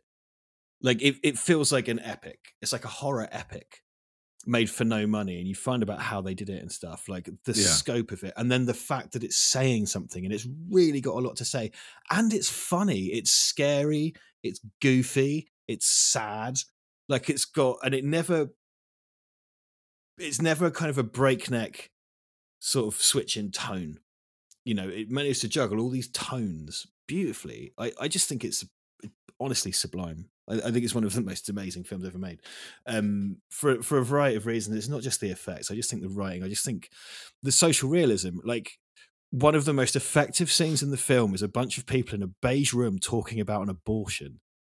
Yeah. You know, like that's incredible. And it felt like in Britain we have a director called Ken Loach and there's the kind of uh, great British directors who did social realist films that were very often about like interracial marriage, abortion, infanticide, divorce, and it would go. It had its moments that felt like that. It was like it was like watching a serious, socially conscious movie. Um, and then someone gets a pie in the face, and it's what the fuck is this? Yeah. it's- I, I, sorry to just that was just a big wank that I did for about four minutes. I, I honestly think it's a work of genius. I, I really do. I, I think the the US sexual cut is the best version of it, but I think it just has so much to say. It has so much to do, and it's entertaining. I think you can completely watch it as an entertaining diversion. Like it's very much the Alien to Night of Living Dead's Alien, Aliens to Alien. You know what I mean? Yeah. It takes the concept and expands the scope. Richard, this episode only exists for you to wank off. So Hey, I better get my meat out. Sorry. Not a Um, video show. No, it's not, but it's for my viewing only. Um, you're my private dancer. Not dancer, even- he's not even reco- he's not even recording this. It's not going in sterling. It's for This my isn't private pub- collection. this is for my collection, yes. Um, actually, what I'll do is I'll just stick it behind a paywall and charge people to hear you talk about the things that you love. only fans it. Only fans it. um, is this the second best headshot in film history? Which First, one do of course, is Because there's a there's a lot. Oh, you mean the shotgun blast at the start? Yes. No. 'Cause Yeah. Yeah. not Yeah. Well, that's yeah. the whole story, isn't it? Because it's supposedly Gaylen Ross's head that they put a beard on. Did, did you know? Did you know? Did you know that? I did know that. Yes. Yeah, yeah, yeah. It's, but when definitely you painted, very obviously painted black. when, it's, when it's you look at was it, not. it's like yeah. This has so yeah. many bananas things, like the guy's head unraveling under the helicopter. He walks Yes. out of a big square Frankenstein head, and it's like, well, yes. oh look, it's it's Chekhov's big square Frankenstein head. and- Right, yeah. There's the machete to the head, which is a great bit of what to do with reverse motion. There's um, Yes. So when I watched this, because obviously you've got the, the big exploding head. It's not as good as Scanners, but it is great. Um, when I watched this, I was like, people get shot in the head a lot, like a lot, like, a like- lot. yes. a lot. And there's all those perspective shots down the scope.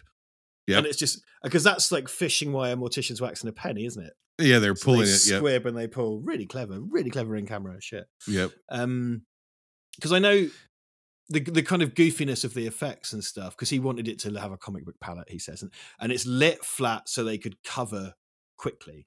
So it was very Yes. guerrilla. Because like the biker scene apparently was just chaos, and they just covered it like a documentary, like multiple units as a documentary crew. So, oh boy, the sake of boring our audience, let's get into it. So, essentially, they had the Monroeville Mall, which I've been to because, again, it's just down the road from me. Uh, Oh. when it was there, I think it might still be there. Maybe they demolished it just recently. Oh, what? I think it's still there. I'm going to Google it. I think it's. I think it's still there. I, I've been there. Uh, I've driven by it many times. And I've Stop showing there. off. um, It's just a mall, buddy. I know to you. Nah, it's, this is what the thing. So I would. I know it's still there by the look of it, and I say for anybody. okay. Okay. I would go there and be like, "Hey, yeah, this is just a mall." Yeah. Well, if you do go there, if you ever find yourself there, let me know because it's literally down the road. We can meet in real life. Sweet. Um, so here, here, here's what it is. Okay, so so the mall was operational, and this is when we're talking malls. We're talking about malls in America. This was the heyday of mall culture. You spent your day there. You went to the, you bought clothes there. You went to the movies there. You went to a nice dinner there. You saw a show there. You went to the arcade there. Like, like there was this idea where Americans and people around the world, but Americans had become obsessed with the indoor mall. And of course, that Mhm. would influence a lot of the West Coast culture of the 80s. And they did whole movies about it, like Valley Girl and all this sort of stuff. This is almost a little bit ahead of its time because it's it's hitting the late 70s. And he's sort of noticing this consumer credit card base consumption, almost proto Reagan uh spend, spend, spend to save the economy sort of mentality. And he's commenting on it. Um, which is the genius of the film, because it's actually sort of a forward thinking movie, which is hard for us to register now because it's so old. But the movie was operational. He ju- this was a local mall. He knew the business guy who ran them all because he was still an industrial filmmaker, even though now he's working on theatrically released films, most of which had not been successful after Night of the Living Dead. Um, he strikes a deal where at nighttime they could shoot in the mall, but everything had to be out and everything had to be pristinely cleaned by the time that fucking mall opened at 6 a.m. or whatever. So they basically had like close to open to set up, do everything they had to do, all the special effects, all of the chaos, all of the zombies, all of the dialogue, all the coverage, everything, and then tear down and get everything out of there. And they had to do that over and over again with a very small window of time because they had no fucking money to make this movie. Also, it was winter, a really bad winter. And it was a yeah, that's exactly right. And it was a horrible winter. And you're right. Savini said he was influenced by like EC Comics, and so he kind of wanted to have the EC comic look. That's why they're kind of more greenish blue, and they almost have like a crypt keeper kind of look to them. If you've ever seen the old EC comics before the Comics Code, because he was heavily influenced by that, and that's where he kind of got into the old monster movies and old comic books. Is what got him into thinking about makeup and stuff. So yeah, it makes sense.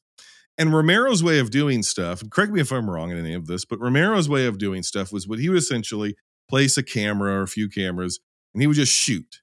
And he would shoot Yeah. and shoot and shoot and shoot and shoot and shoot and shoot and shoot. And he found the movie in the edit. he has a very, he had an uncommonly high ratio. Yeah. Yes. Like the insane ratio. And so he would just get as much coverage as he could and then try to find it in the edit, is basically how he would do it. And that's And why then- it's flat. That's why the colors are flat. It's flat Yeah. comic book colors because it's got that. Oh, I want EC Comics, but also it's just practical because you can light it flat, shoot it from four different angles, and not have to change the setups and just move on. That's exactly right. And when you can't really fuck around with your equipment because you have mere hours every night to shoot this shit, you can't. You can. You. I mean, you know, you work on sets and you've done lighting and you you shoot film and you you've done all of it. It takes fucking forever if you're like ah, that. Doesn't, that doesn't quite look right, or we now got to move five feet over here. All of a sudden now, you know, you got to call And a guy in. Richard, or you're the guy going in. Shooting film, man. I have shot film, and I'll never do it. Yeah. Again. Fuck what Christopher Nolan says. It's a nightmare. Like, and, and they had no, they had no choice then. They had no Yeah. choice then. It was Yeah. just, this is the way it was done. You know. You're going to sit there for 45 minutes or an hour, is or however long it takes until they get that lighting right, so you can get your Mm, shot. mhm, mhm. and you can't do that when you have a half a million dollars and a, and a functional mall you're shooting in. You Yeah. can't do it. Your mate small that he's letting you in at night time, and you're just Yeah. trashing. It's like there's just those fucking geezers smashing up TVs with sledgehammers. It's like, oh my Yeah. god. Yeah, then you got to clean it all up and get the fuck out of there before anybody notices. That's exactly right. Mm. The, the thing about this movie, as opposed to Night of the Living Dead, is there's something inherently more memorable about the movie, not just because of the gore effects, people being guts being ripped apart and all this sort of shit. That's obviously more memorable. The pie gag, the bonk, bow, bow, bow, wow, bow, bow, wow, bow, wow, wow, bow, bow. yeah. yeah. Um, there's something about uh, the horny racist cop SWAT team guy who's like, I'm gonna blow their little asses off. Hey. Yeah, I'm gonna blow their little asses off. You're like, Oh, what is yeah. wrong with this guy? we can't repeat what he actually says. No. it's very racial, racially Yes.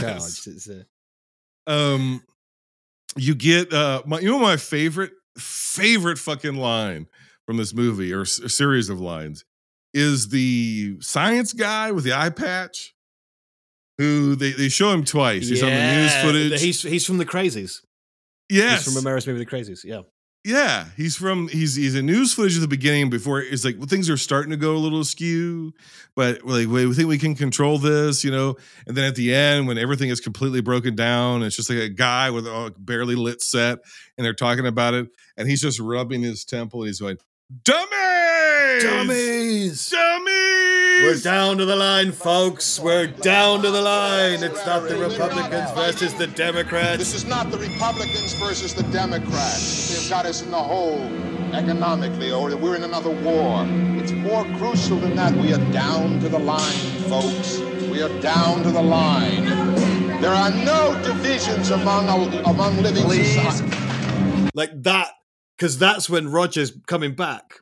And because we have, and the point is, we can share the perspective of the characters who have sealed themselves off from society and put themselves Yeah. into palatial opulence, and they have to Yes. watch society collapse via television. And they know it's finally gone because they stopped getting a signal, and, and Yes. Flyboy just won't stop watching it.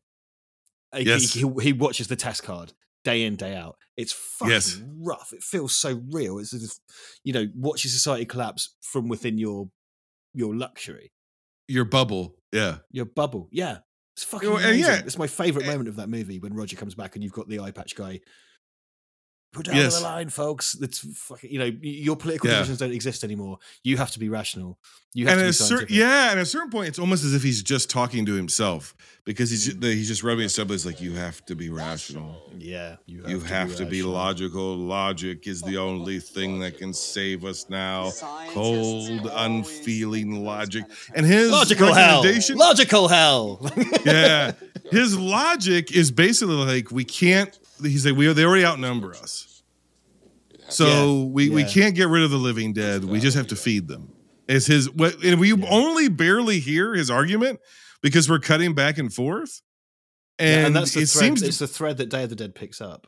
correct. It seems to be that he's saying, take some people and fucking just feed them, domesticate these zombies. Mm. Almost is what kind of what you gather, which sounds horrific. And he's like, we can't think in terms of like ceremonies and funerals and whatnot. We just have to think Mm. logically about this, or we're we're not going to survive. There will be nobody left alive. The bodies of the recently dead will be handed over to specially equipped squads of the National Guard. Yeah, all that. And dude, Yeah. and the, the man, the the the fucking the SWAT team scene at the beginning, which does have um, it the, the they're, they're keeping their dead in the basement because they they still believe in funerary rites, yeah, but it's led to this kind of huge disaster. It also has uh, John Amplas, who played Martin and is Ted in Day of the Dead. He plays the uh, quote unquote Puerto Rican guy. yes, yes. unfortunately is him with brown boot polish on his face. Yeah, Um, there's definitely brown face. And it's a weird thing because that entire scene is a commentary. Now Romero's in on it, right? He's had so much a decade of feedback about the political, civil rights, racial commentary. So now he's like, he's okay. Now, now that it was in there by happenstance, now I'm going to actually put it in there because it just, you know, it just so happens again as a left guy, a leftist sort of guy. th- This kind of makes sense, and this this was my perspective, anyways. So I might as well just be kind of in control of that part of the narrative and put it into the movie. So the whole raid of that tenement of basically these people have been ghettoized because it's all of these immigrants and people of different colors and people from the Caribbean and you know this sort of stuff. And and it's these white cops, these white SWAT guys, predominantly white, who are just going in, and the one guy is obviously a, just a, just a raving racist sex offender weirdo, and and you know it's just like sh- just going from door to door just shooting people indiscriminately whether they're zombies or not or ghouls or not and then that's how we're introduced to peter and roger peter just fucking kills the guy And it's important that they're masked because Peter shoots him when he's masked. You see Yes. Roger. Peter shoots him when he's masked, and he unmasks, and he's an African American character. yep and, And and, nobody says shit Nobody says Because- shit. You know, Yeah. and it's y- yet another, you know, one of the heroic leads. The heroic leads are virtually always black guys in the um Romero Yeah. movie. yeah that's exactly right Or at least one of the you know the, the key trio, for example, in Day Dead. Um, What's interesting here, though, is with this film, this the the scene where you have you know Peter Flyboy was Steven, Roger, and I always forget the the female character's name. What's her name? uh, Fran, And- Fran. That's right. The the so you basically have a uh, two people from the news and two people from the SWAT team. And the newspapers, they see what stuff is going on before it's going on. They're like, we gotta get the fuck out of here. We're gonna take the weather he- traffic helicopter, steal it, get the fuck out of here. And and he, Flyboy, knows uh, Roger. They're friends. And then Roger basically says to Peter, like, this is fucked. Like, we're not gonna be, we can't stop it now. I don't want to just be killing people for, or the recently dead. Like, just uh, I can't do this anymore. Let's get the fuck out of here. And they get in a helicopter. They have no plan. They don't know where they're gonna go. They're just trying to get away from populated areas and just try to survive. yeah, What's really interesting is when Peter says to him, because they're talking about like, he's like, oh, look at all that looting down there or something. And Roger goes like, we're, not out here that." doing traffic reports. Yeah, yeah, we're not out here doing traffic reports. Yeah, he goes, we're the and we're bad now. guys. That's exactly We're the what we bad- are. We're the Sorry, bad guys. I, will just quote this film. and- yeah, that's it though. That's the line. We're It's amazing. now. It- it- we're the bad guys. It's when you what, what is so effective about that in, in its immediacy because from the beginning you see Fran and and Stephen when you're introduced to these characters. Fran is you know in a relationship with with Stephen. Right, Yes. she seems to be the one who's got it together. He's a bit of a, a bit of an impulsive schmuck. He's a TV weather guy. Yeah, Rogers Rogers a cop who's Steven's mate. Peter is just some guy. Like they've bonded over having to kill a bunch of zombies in a basement, and then he turns Yeah. up to their secret escape and kind of goes, "Oh, I've got just some dude with me," and immediately there's tension because like Yes. like Steve was just like. This just fucking armed guy. Like you're a cop. He's a cop. I don't know him. He's in my fucking Yep. helicopter. Why am I feeding him? Why am I flying him? But also, Steven's a schmuck. Like as soon as they land at the airport, all he can do is, sorry to use a British expression, drop bollocks everywhere, which he's fucking up all the time. And um, Yeah. and Stephen has to fucking bail him out. And, and he's like, never. What is he goes? Uh, Never point a gun at anyone, Mister, unless you intend to pull the trigger or whatever he says to him. Yes, because right. you know he's just he's not trained in firearms, so he's just fucking shooting guns and stuff. The development, the the built-in relationships in these characters, the performances and the way they develop are so rounded. They're really, re- you, you totally buy everything they do and say. you talk about this movie being epic in a sense, and it is, but I think the movie's greatest strength is all of the the biggest events in the film happen in the quiet moments between the characters. And here's what I mean. You talked about they watch essentially the end or the collapse of society on television. We don't get B-roll. We don't get cut to. We don't even get B-roll from the news of, oh my God, look at the cities collapsing. We don't get that it's just and first of all you know this is like 1970s regional television when people actually talked about ideas and stuff on tv it, it- we don't do that anymore anywhere in the world but we don't have experts on where they just talk about different theories we don't we don't do that Mm. anymore but that's all it is all it is is a conversation of a guy at the the it's the you're watching the dying of the light on that tv set the And light is about to sat, go out They're sat behind the scenes of a TV set with ladders in the background, and like the guy is hunting with the lens and focusing. Yes. And like when you know when they're doing the talk show at the very beginning, the dude runs past and throws up the bunny ears behind Yes. the two guys because chaos reigns. The lunatics run the asylum. Like Yeah. the, the discussion is like, why are we even doing this? Like, Yes. Why are we still broadcasting? And Steven's like, well, we just have to go. Like, what's Yes. the point? We just have to leave. But it the cop walks off. The cop leaves at the start. Yes, the breaking of social norms is already beginning, but we don't. We see a little bit. Well, you know who we really see it? We see it with the characters in that conversation about we're the thieves now. We're Mhm. thieves. We're bad guys. The social norms have been thrown out the window. The fact that we're in this helicopter, it already means society's gone. Mm. the The world has already ended, and it, it, it's. This is going to sound really grim, but after what we've been through the last few years globally, Mm. we've always imagined the end of the world like a Marvel movie where, you know, some, some outside force is going to come in or some event is going to happen and the world's literally going to explode. The planet's going to explode and we're all going to be over. And Romero's vision of the end of the world is it's just going to be creeping death. It's going to Yeah. be slow. It's going to come at you. Everything's going to fall apart one piece at a fucking time. The point where you barely even notice it, and by the time you notice that society has collapsed, it's already been gone Yeah. long before that. You're not going to get snapped out of existence by Thanos. You're going to get bludgeoned to death for the last hit of dog food. Yes. Basically, it's it's it's this intensely bleak, real version. The circumstances aren't real. That's not the point. You're not supposed to examine Yeah. why the zombies Yep. are there. That's not what's happening. It's how society reacts to it and what happens to a group of people if you give them every, you know, if you give people everything they want at the end of the world, it, it's meaningless. You know, their lives become meaningless, and they have a montage at the beginning well, not the beginning, but the, the montage when they get to the mall of them getting all the money, playing all the arcade games, taking all the cleaning up, and it's did-it-did-it-did, did-it-did-it-did, did-it-it-did-it. Oh yeah. then and they take the money and go, hey, you never know. And they do the thing with the bank and the thing. for the bank.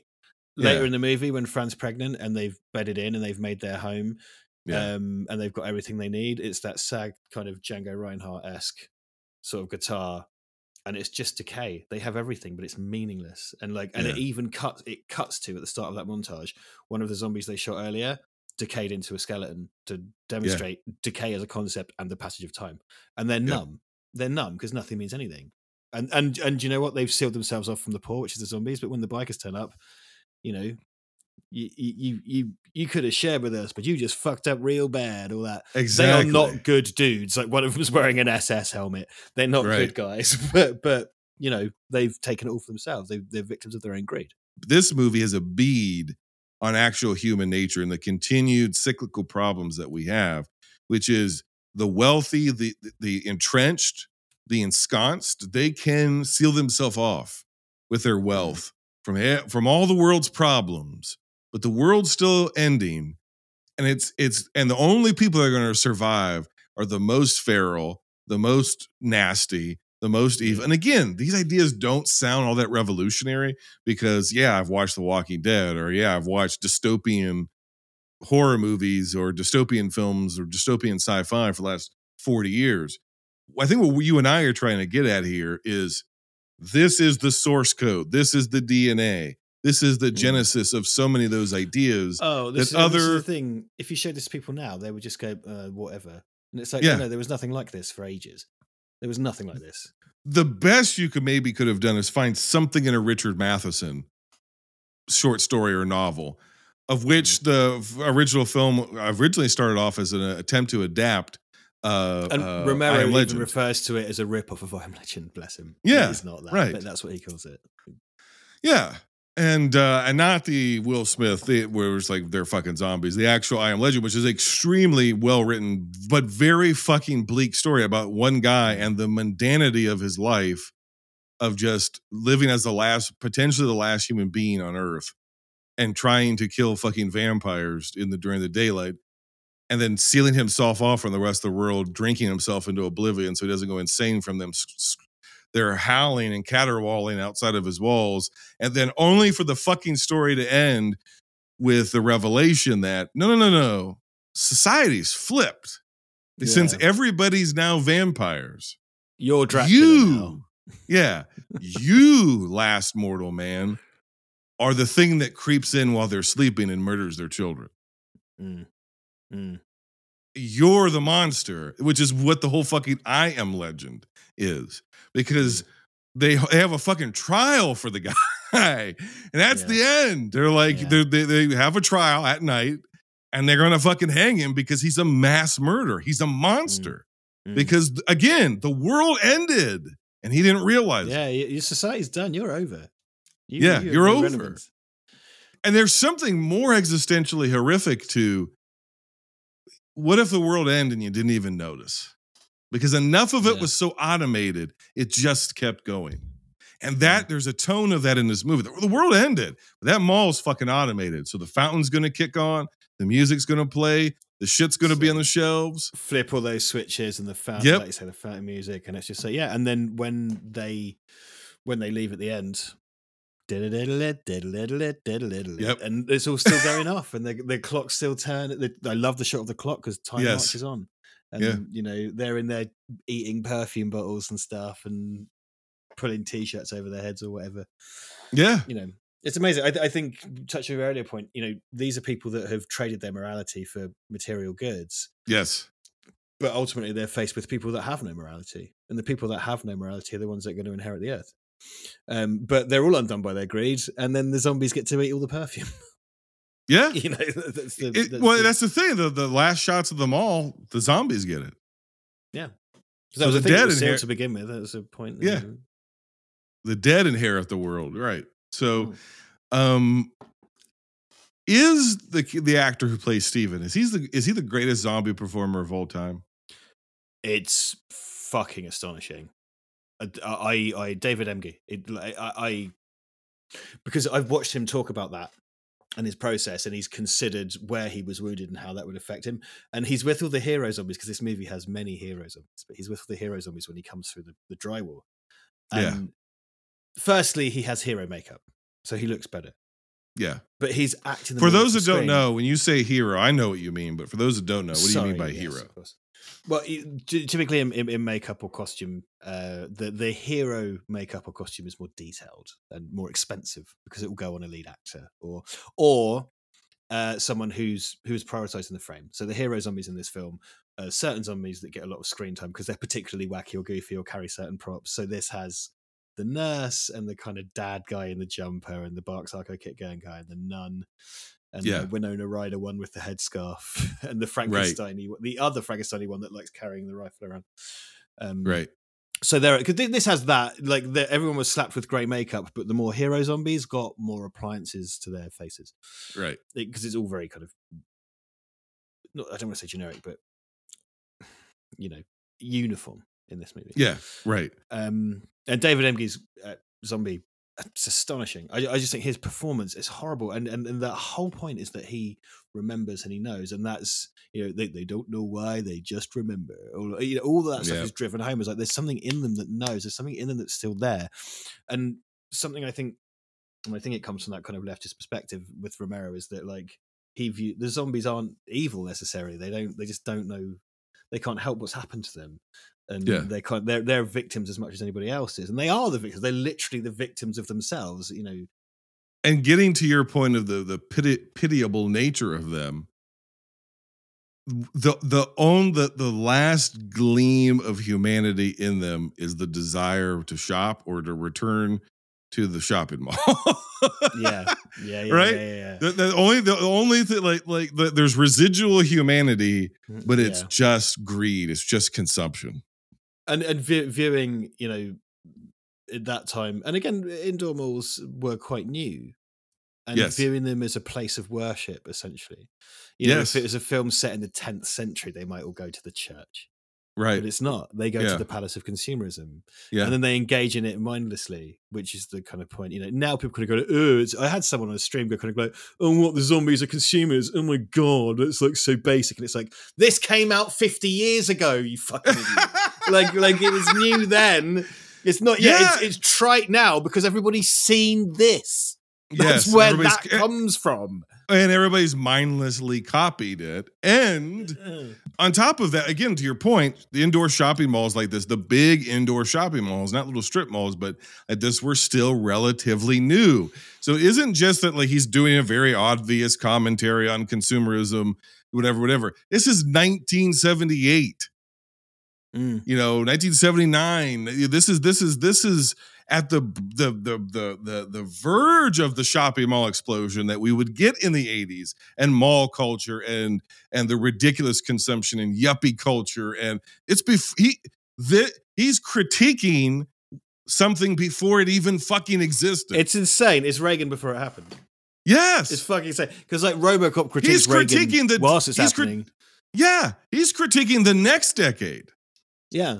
He's he's like this is like Jimmy Carter still, right? Era. Yes and, yes and, and he's already fucking he skipped ahead to Reagan.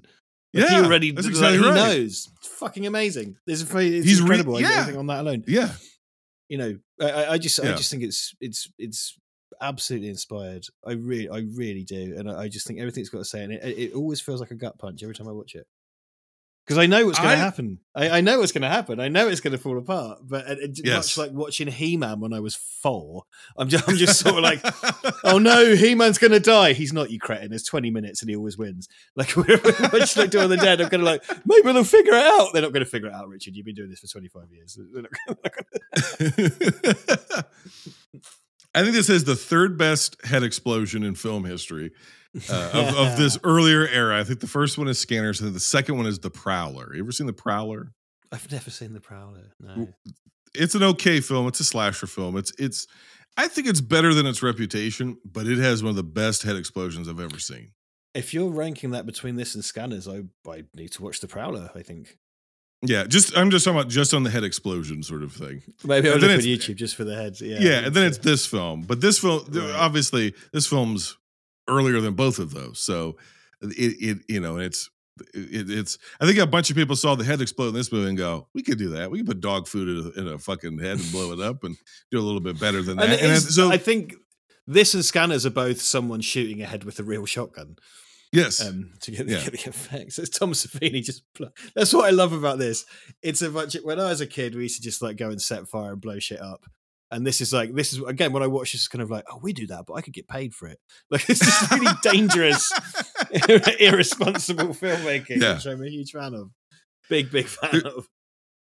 there's a few things about the movie. I do feel like there's a bit of a lull in the middle, and I know th- there's that's- it's like where some of my favorite parts are, and it's also where some of my least favorite parts are, and it gets hard. It's going to get really hard when we get to the next movie because again, I have this thing that I that I it's like a my my thesis of on Romero, but. I know Ben or, or Peter. I apologize. Peter originally was like, "Hey, I'm just fuck it. You get in a helicopter. Uh, I'm just gonna stay here and die or kill myself." And they're like, "Ooh, that's a little too bleak." So they eventually had to. They did another ending where he actually gets in the helicopter with her. He rallies at the end, and that to me fe- does not feel tonally consistent with where the movie is heading.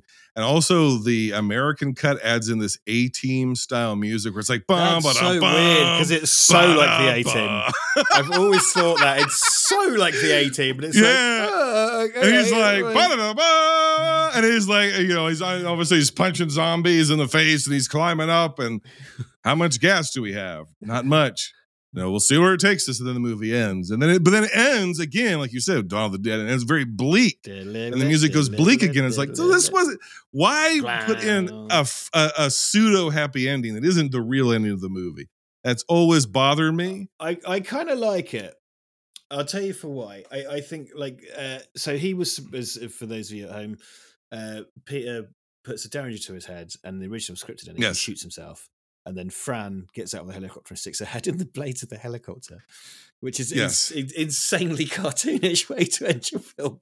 Would have been amazing. Yes. A pregnant lady decapitating herself would just be like, Yes. oh, Killing okay, herself that- and her unborn child. yes. yeah, that tops the first movie by quite a chalk. Yeah. Um, you know, do you remember the civil rights Yeah. allegory? Yeah, but the lady put her head in a blade.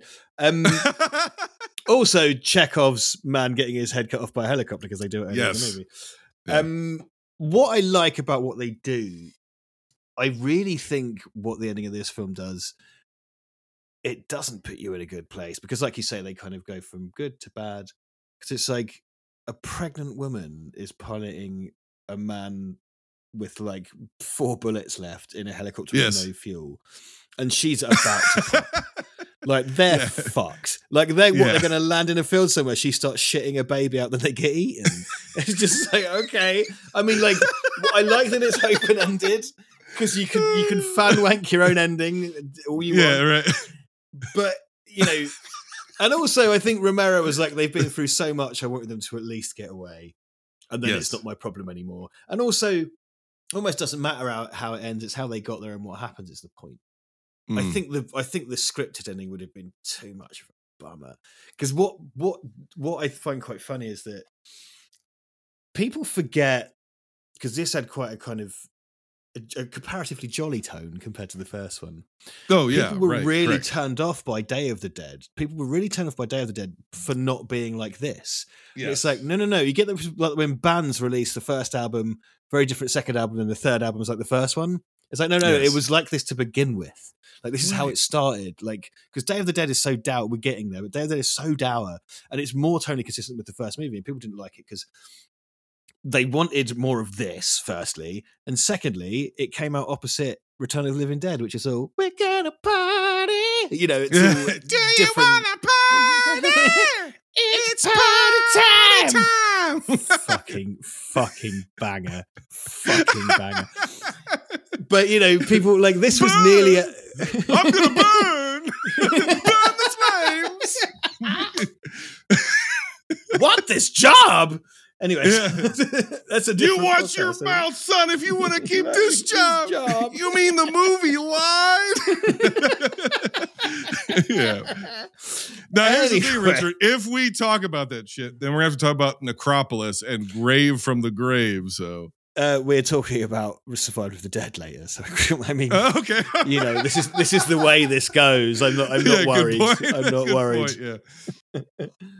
Because if you ended it the way it was supposed to end, you run into two things: either so fucking bleak that it actually kind of kills the movie, or Mm. you're going for bleak, but it's cartoonishly executed, and it just ends up rather than people dealing with the uncomfortableness of the bleakness, they end up mocking it and laughing at how fucking stupid and silly Yeah. and cartoonish and it it- looks. it's 10 minutes off of the custard pie stuff i just Yes. think give, give us an ending that, that is bleak if you think about it we don't need yeah, you're right. the death. You're, you're, you're I, I, You're right about that. Yet there's still something, it's not quite as tight as Night of Living Dead. I like the economy of Night of Living Dead, where I feel like this is a little bit looser. It's a little bit, and, and that, that is to the strength of the film because it does give us its best moments and my favorite moments of the film. And I think the most effective moments of all of these films are in Dawn of the Dead.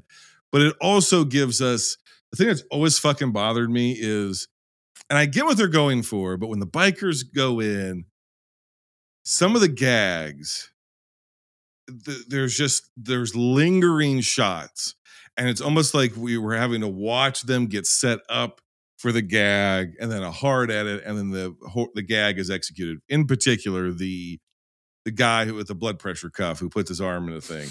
It's like we there, like there's 50 million zombies in this mall all around him. Yeah, why the fuck is he gonna sit there? why why Why? would you do that? Because uh, somebody on set saw that fucking thing and go, "What if we ripped his fucking arm off?" Uh, that's the genius of this his- movie though on the other hand is like tom Yes. savini then had to go away and figure that out for better That- or for worse and that's what I mean. So it ends up being a both and because they figured it out, and it's all for the punchline of the blood pressure, but there's no blood pressure because the guy's fucking dead. the, and the and- arm but is left and the it blood is like pressure why is he doing that Yeah, Why but it doesn't that? make any sense, and it's so clumsily executed. And there's so much of that when the movie has to pick up its pace, and when the movie has to get frenetic. That's not the type of director Romero is. Romero is a flat. Romero is a workman director. He's a carpenter. I don't mean mm-hmm. John Carpenter, but I mean that in a tradesman sort of way. He Yeah, is sure. a worksman.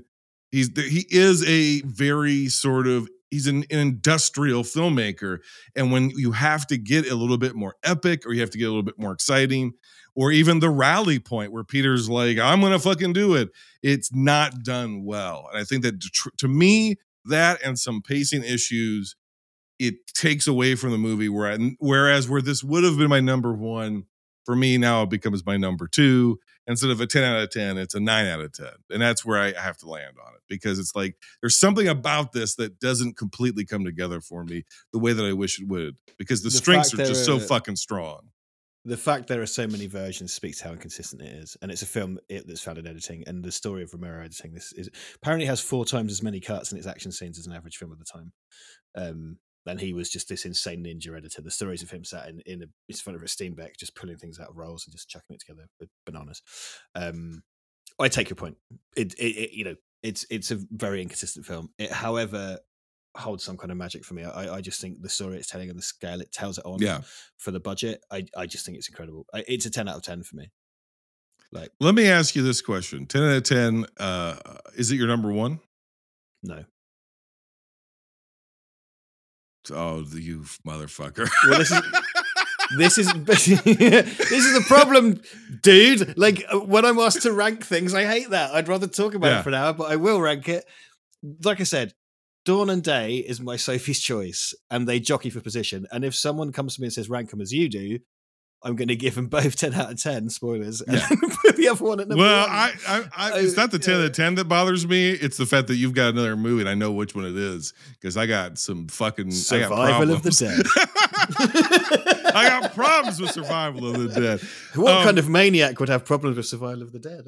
I I looked at this movie. There's a there's there's two movies on this list that I asked myself the question, and this isn't just to blow smoke up your ass, but I did ask myself the question: Could Richard Jackson improve or do these movies better? There's only two of them on a list, I think, and one is I think you I think that if you were given the footage, restored, all that work being done, I think you could cut this movie better than he did. I, I think-. I wouldn't dream of even. I know you wouldn't, but I'm saying I think you could. That's like, dude, you're- you know the Bible. Well, can you do it in crayon? Some paper. I, I, I'm again. I'm not saying you should. I'm saying Hmm. I think you could. I'm thinking that somebody out there. You are the closest person I know to it, and I've seen your editing skills, and I so I know how good you are and the mind you have for it. I just I look at it, and I'm going, this needed a better editor because I it's wonder- like he got it. It's, it's like it's like I, I know I, to you, I'm talking about like the Mona Lisa, and I'm going, you know, yeah, sure, and of course, put a moustache on that. It's that- better. yeah, that smile looks a little crooked, you know. I know that that's how it, I'm coming off, and I know horror fans are going to be disgusted by what I'm saying.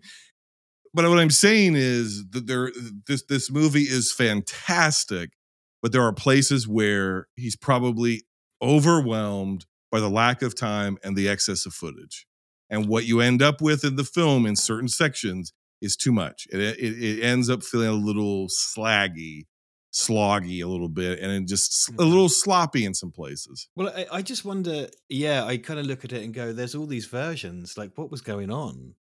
You know, Exactly. what was what was that process like? What was the process like? Where it's all these It had to be- things. So I know the it had to be Argento one, he handed it off, and yeah, I mean, Yeah. there's all these because there's like there was the German and Japanese TV cuts as well, which were Yes, right. all these and there's like a i think there's a jap oh sorry i think it was a japanese laser disc um but it's just like what the fuck happened like, like, you know, what, what was this But I think he had multiple that? Cameras just rolling and rolling and rolling and rolling, and and he did yeah they were covering it like crazy like they covered it like Yeah. it was a war is what they said Yeah. it was like a war yeah. um, and there's a bunch of nutcases having like a fucking summer camp with firecrackers in a real mall which is And what let's I be re- aspire to do yeah. someday and let's let's be real about this, right? Uh, he did have all the time in the world to be like, let me get this perfectly into the edit. That it, like he the, the version we have isn't even his first, second, or third cut. It's the one that after he showed it, it was like, ah, I can still cut this some more. yeah yeah cut it down yeah. again. I still got more to do Yeah, it's Yeah, like, I- "Ah, I could cut it again, and I think there's another cut in here, just a little bit. I think there's a little bit of tightening, uh, but again, I'm comparing two of the greatest horror films of all time. So sure. I'm, I, I'm, I'm, I'm, I'm, I live in that US theatrical cut one. That that's it for me. Uh, because Yeah. Uh, over here they released a director's cut, which was an extended cut, which was on tape, and then there was the TV version, which read from BBC Two, and there was all these versions flying around. And then I had to import the US theatrical, and then I Yeah. got the ultimate DVD set from Anchor Bay, which was the three versions. It's the extended Yeah. the US theatrical, and the Argento, and all the extras. I imported that on Region One in 2003 or whenever it came out. You know, just to have the different versions. And yeah, I've been back and forth over it, and that US theatrical one is the tightest, and I think it's just the best version. When it runs to like two and a half hours, I'm just bored by it, and it's something I adore. I you know. agree. Again, it- it's the Christmas cake at gunpoint analogy. It's you know, yeah. Well, so this is your number two. yes, but again, it's a Sophie's choice for me. Just to be 10 out of 10. Number two. Now that we're four or five beers deep, which is the only way I'd have you. The only way I'd have you. Now, let me ask you a question. Is that beer, is it cold or is it piss warm? Is this this is your bullshit American like British people drink warm beer? Tell me so. You got a passport? Come and try some, motherfucker. Here's what I know. Here's what I know. We get along. Fam- we get along famously, which is great because I've Mm, watched you for mm. years. I, and I was like, you're one of those guys that was like, I think you, him, and I would get along famously, and we, it turned out we did organically. we do, we do, yeah. But I know for a fact, if I showed up in your country, you would ghost me. It would freak you the fuck out. You'd be like, this fucking guy came over here. dude. I would fucking get you over here and buy you a beer. What are you talking about, man? You come. down There's here so many weirdos on the internet who want to meet you in public that it's it's you know. Yeah, but I, I- spoke to you. If if it's some guy sending me a picture of his feet, like, no, that's weird. I say put, put it this way: I we've we've now worked together twice. Oh, th- thank you. Three times. Dude. Oh yeah, yeah, because the Rocky one had to be recorded twice. Yeah, yeah. Yeah. Well, good. That that reinforces my point. I worked with you Yeah. three times. If you fucking turned up here, man, Gatwick Airport is just up the road. I'd take you down here and buy you a fucking beer any day. The beer is cold ish, I think. I think that's It what is that was quite meant warm to now. I've been sat here for two hours.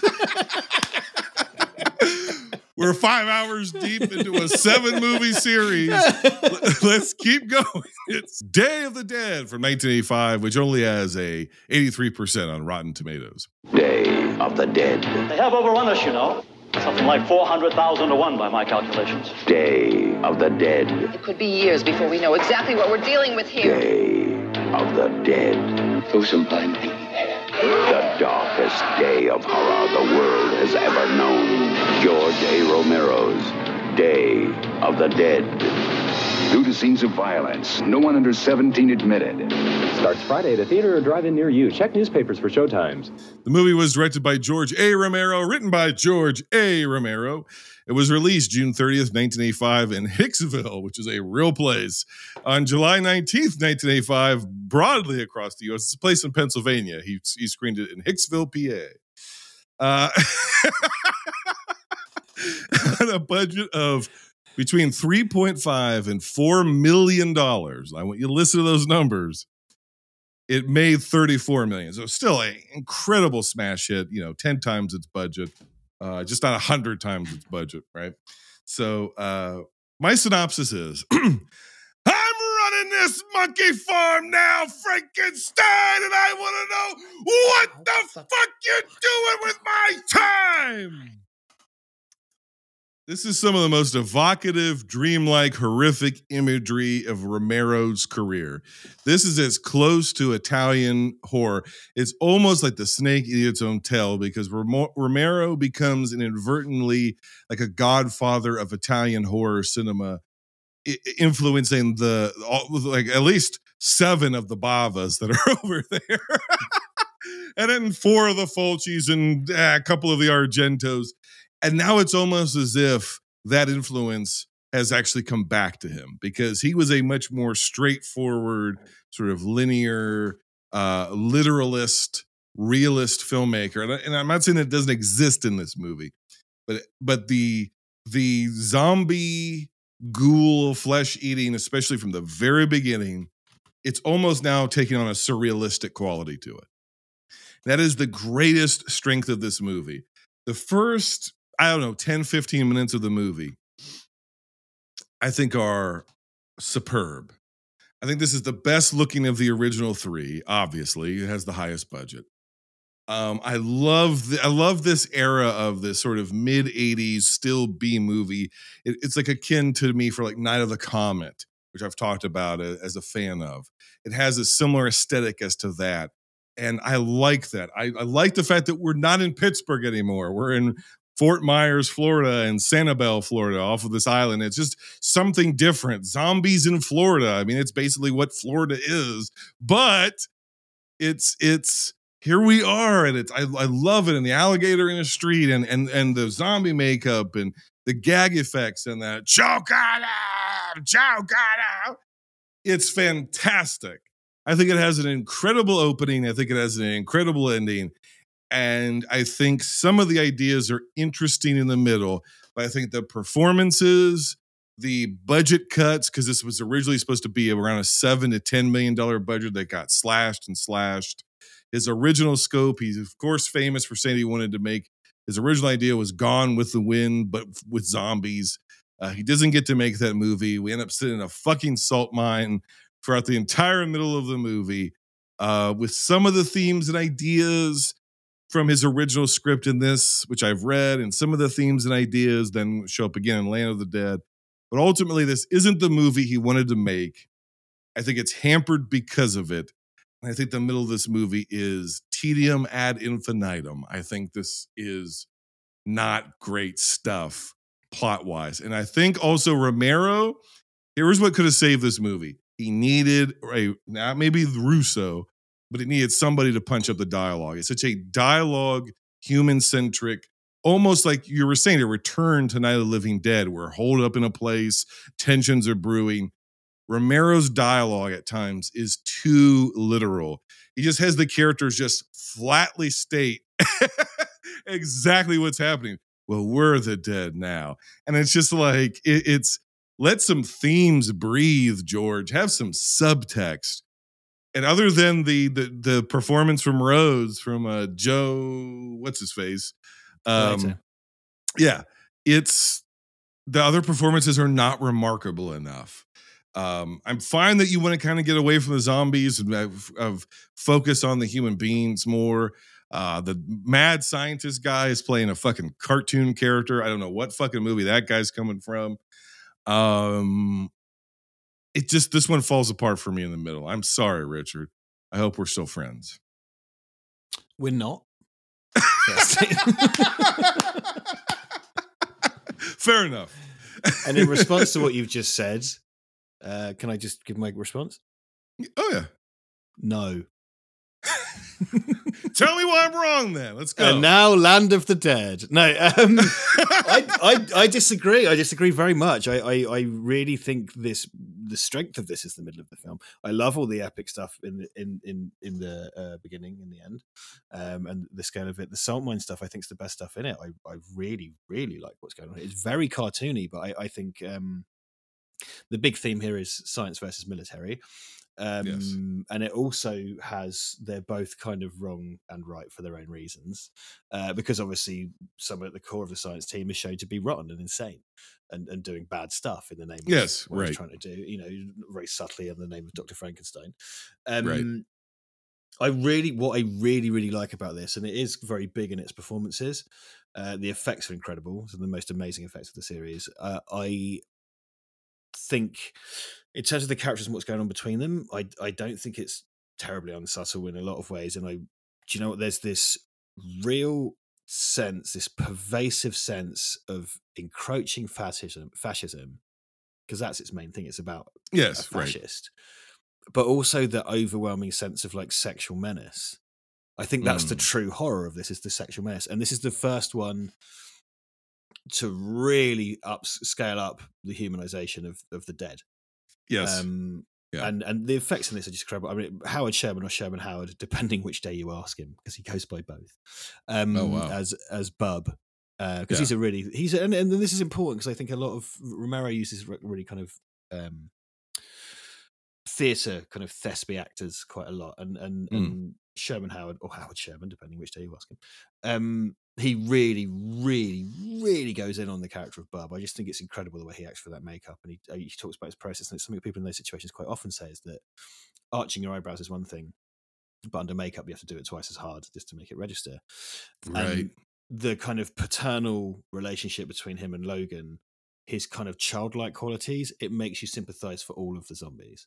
And a lot of the hero zombies in this have different kind of costumes and everything that carry over into the next movie. Um, but I think this is the one that goes the furthest to humanize them and show truly show them as victims. And they're kept like slaves. The iconography of kind of collars and chains right. and fences and prisons and jails. Um, I, I think it's brilliant. I honestly and uh, and it's to me the most entertaining and the the tightest. Like I, I just think because unlike Dawn, if you're watching Day of the Dead, right, you watch a Day of the Dead. You're either you are or you aren't. There's not nine versions. It's just the movie. Yeah, and you put that's it on, correct. It's the movie Yep. you're going to get. Yep. You know, and, and I would say actually, I've read. I too have read the original script, and I think this one's better. Um, I think because he Romero had to accepted the budget cut on the basis he could make the movie uninterfered with for half the money. So he could make an R-rated movie for 3.5, but he could make the scripted one for 7 but cut the gore out and he was like, "Well, I'd rather make a smaller picture for half the money and have Yeah. control." Um which he did. And I think it really pares down those ideas. I think it takes the nugget of that. I think it takes the core of that and and, and distills it down into a, into a kind of simpler story. I love. well, the original idea is very similar thematically, but it, it would have had Mm. it included more of like a basically like a Civil War like a, a, a but between two competing sides of with zombie armies. it should go on, go on. It should go on with the wind, isn't it? It's you Yeah. know, and uh, Rhodes is very pro. Let's have pet zombies in the Yes. one. You know, it's, Yeah, because he he's- wants he's to use them as cannon fodder. Of, yeah, he's Yeah. already got a legion of zombies. You know, um, Yeah. working for him and stuff. Um, yeah, man. I, I, because I think this thrives on its personal relationships. I love all of that. I think it's brilliant. I, I really do. I, I- think the the central three in this movie with um, you've got John McDermott and Sarah. I think they're brilliant. Sarah, of course, is the daughter of uh, Bill Cardille, who's the the news anchor in Night of the Living Dead. Yeah. Um, his real world daughter is, is in this, and she's very much, you know, Fran. Fran was doing, um, Fran was doing Ripley around the time of Ripley, and Sarah's doing Ripley after Ripley, but also Mm. around the time of Ripley because of Aliens. Um, I think putting a woman at the center, you know, Fran is really central to Dawn of the Dead, and she's pregnant, and it's really important. And people like to talk about um, what's her name in Fargo? She's pregnant, and she's the um, Oh yeah, right. bloody. It's it's a wonderful performance by her, but you know, Fran did it first. Um, McDormand. Yeah. uh, yeah, Frances McDormand. McDormand. a different Fran. Yeah. Um, she is never under any kind of sexual threat, whereas in this, it's like these kind of cavemen. Well, that's the that's what they say, isn't it? Like Yeah. the cavemen, they literally say it. Um, and how she has the relationships with the other side, with Ted and with Logan, and the kind of developing drama over what's happened in the background that's revealed to us. That kind of turns the corner when you find out that Logan really is batty as he seems. All of the boardroom, the boardroom scenes, man, I think they're amazing. There's the musical cues, like like Rhodes draws his magnum, and it's like bum boom, and like it just really slaps you around the face with what's going on. It's not subtle, but that's not what I came. That's what I came here for. You know, I, I every moment of this film I'm wrapped by. Honestly, I can watch it anytime, anytime. This is where my Romero thesis comes in, and now I know you're going to completely disagree with it, which is fair. It's the point of the show. We have these conversations for a reason. Um, Mhm. But I think the better Romero's films get technically, use that term in quotes, though the more his writing and direction stands out. And I think by contrast, for me, the worse it seems. I think part of the charm of the first two films is because they feel regional. They feel scrappy. They feel they feel like this some fucking weirdo made some movies in Pittsburgh or just outside of Pittsburgh in Pennsylvania and with no fucking money and it's like under promising and over delivering. Mm. The moment Romero, and I know people are going to hate me for this, but it's just the way that I feel.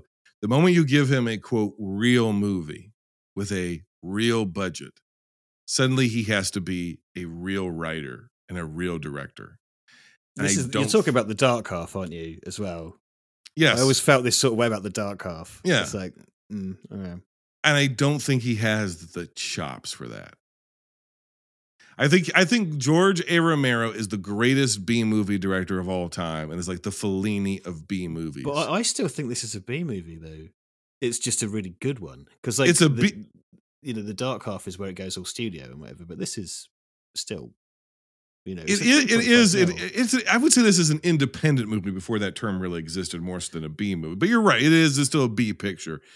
But because even a budget of four million dollars in 1985 wasn't anything, but your budgets Mm. were now 15 to 20 million. But the point I'm just trying to make is is is I think that the movie is almost how do I, it, it looks too good to be as flatly written as it is. and I, that that's what it all comes down to me. If you're going to be so dialogue heavy, and I understand everybody's at their wits end, and now we're we're beyond the brink, right? The- We're the the the the the dead have completely taken over the world, and there's not even when they go to the town and look for survivors, they find nobody. They And it's overrun with according to my calculations. yeah, exactly. exactly. And and and even the dead, even the zombies now are in a much more decayed state. So it hmm. seems like that what's being implied there is they're not even turning people anymore because there's nobody left to turn. This is it, yeah. This, is it. Now even the zombies are decayed. you know what I mean? Yeah, because the, the, the end we of watch, them. yeah, we watch human civilization decay. Now we're watching zombie civilization. I've always decay. viewed it as the zombies a bit more decayed as each movie goes, though. It Yeah, like a logical yeah, it- progression to me. I mean, the makeup in this is amazing. That's probably Um, true. And the makeup is amazing. It's fantastic. And the, the kill gags are incredible. And they Off the hold chain. up. And when the choke when on the him, right? That's the legendary. Yeah. fucking- when the zombie know. turns around and his fucking guts spill out all over the floor. And the, the And tongue as well at the beginning. the Dr. tongue, yes. Yeah, with with the Cooper zombie and it's like, you know, it's and, and it's horrific and it's very horrific. And you got this loony doctor and all of that is like exceptionally well done. But that's my point.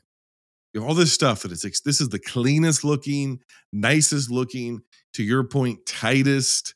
It you know it, it, it is it's the best edited.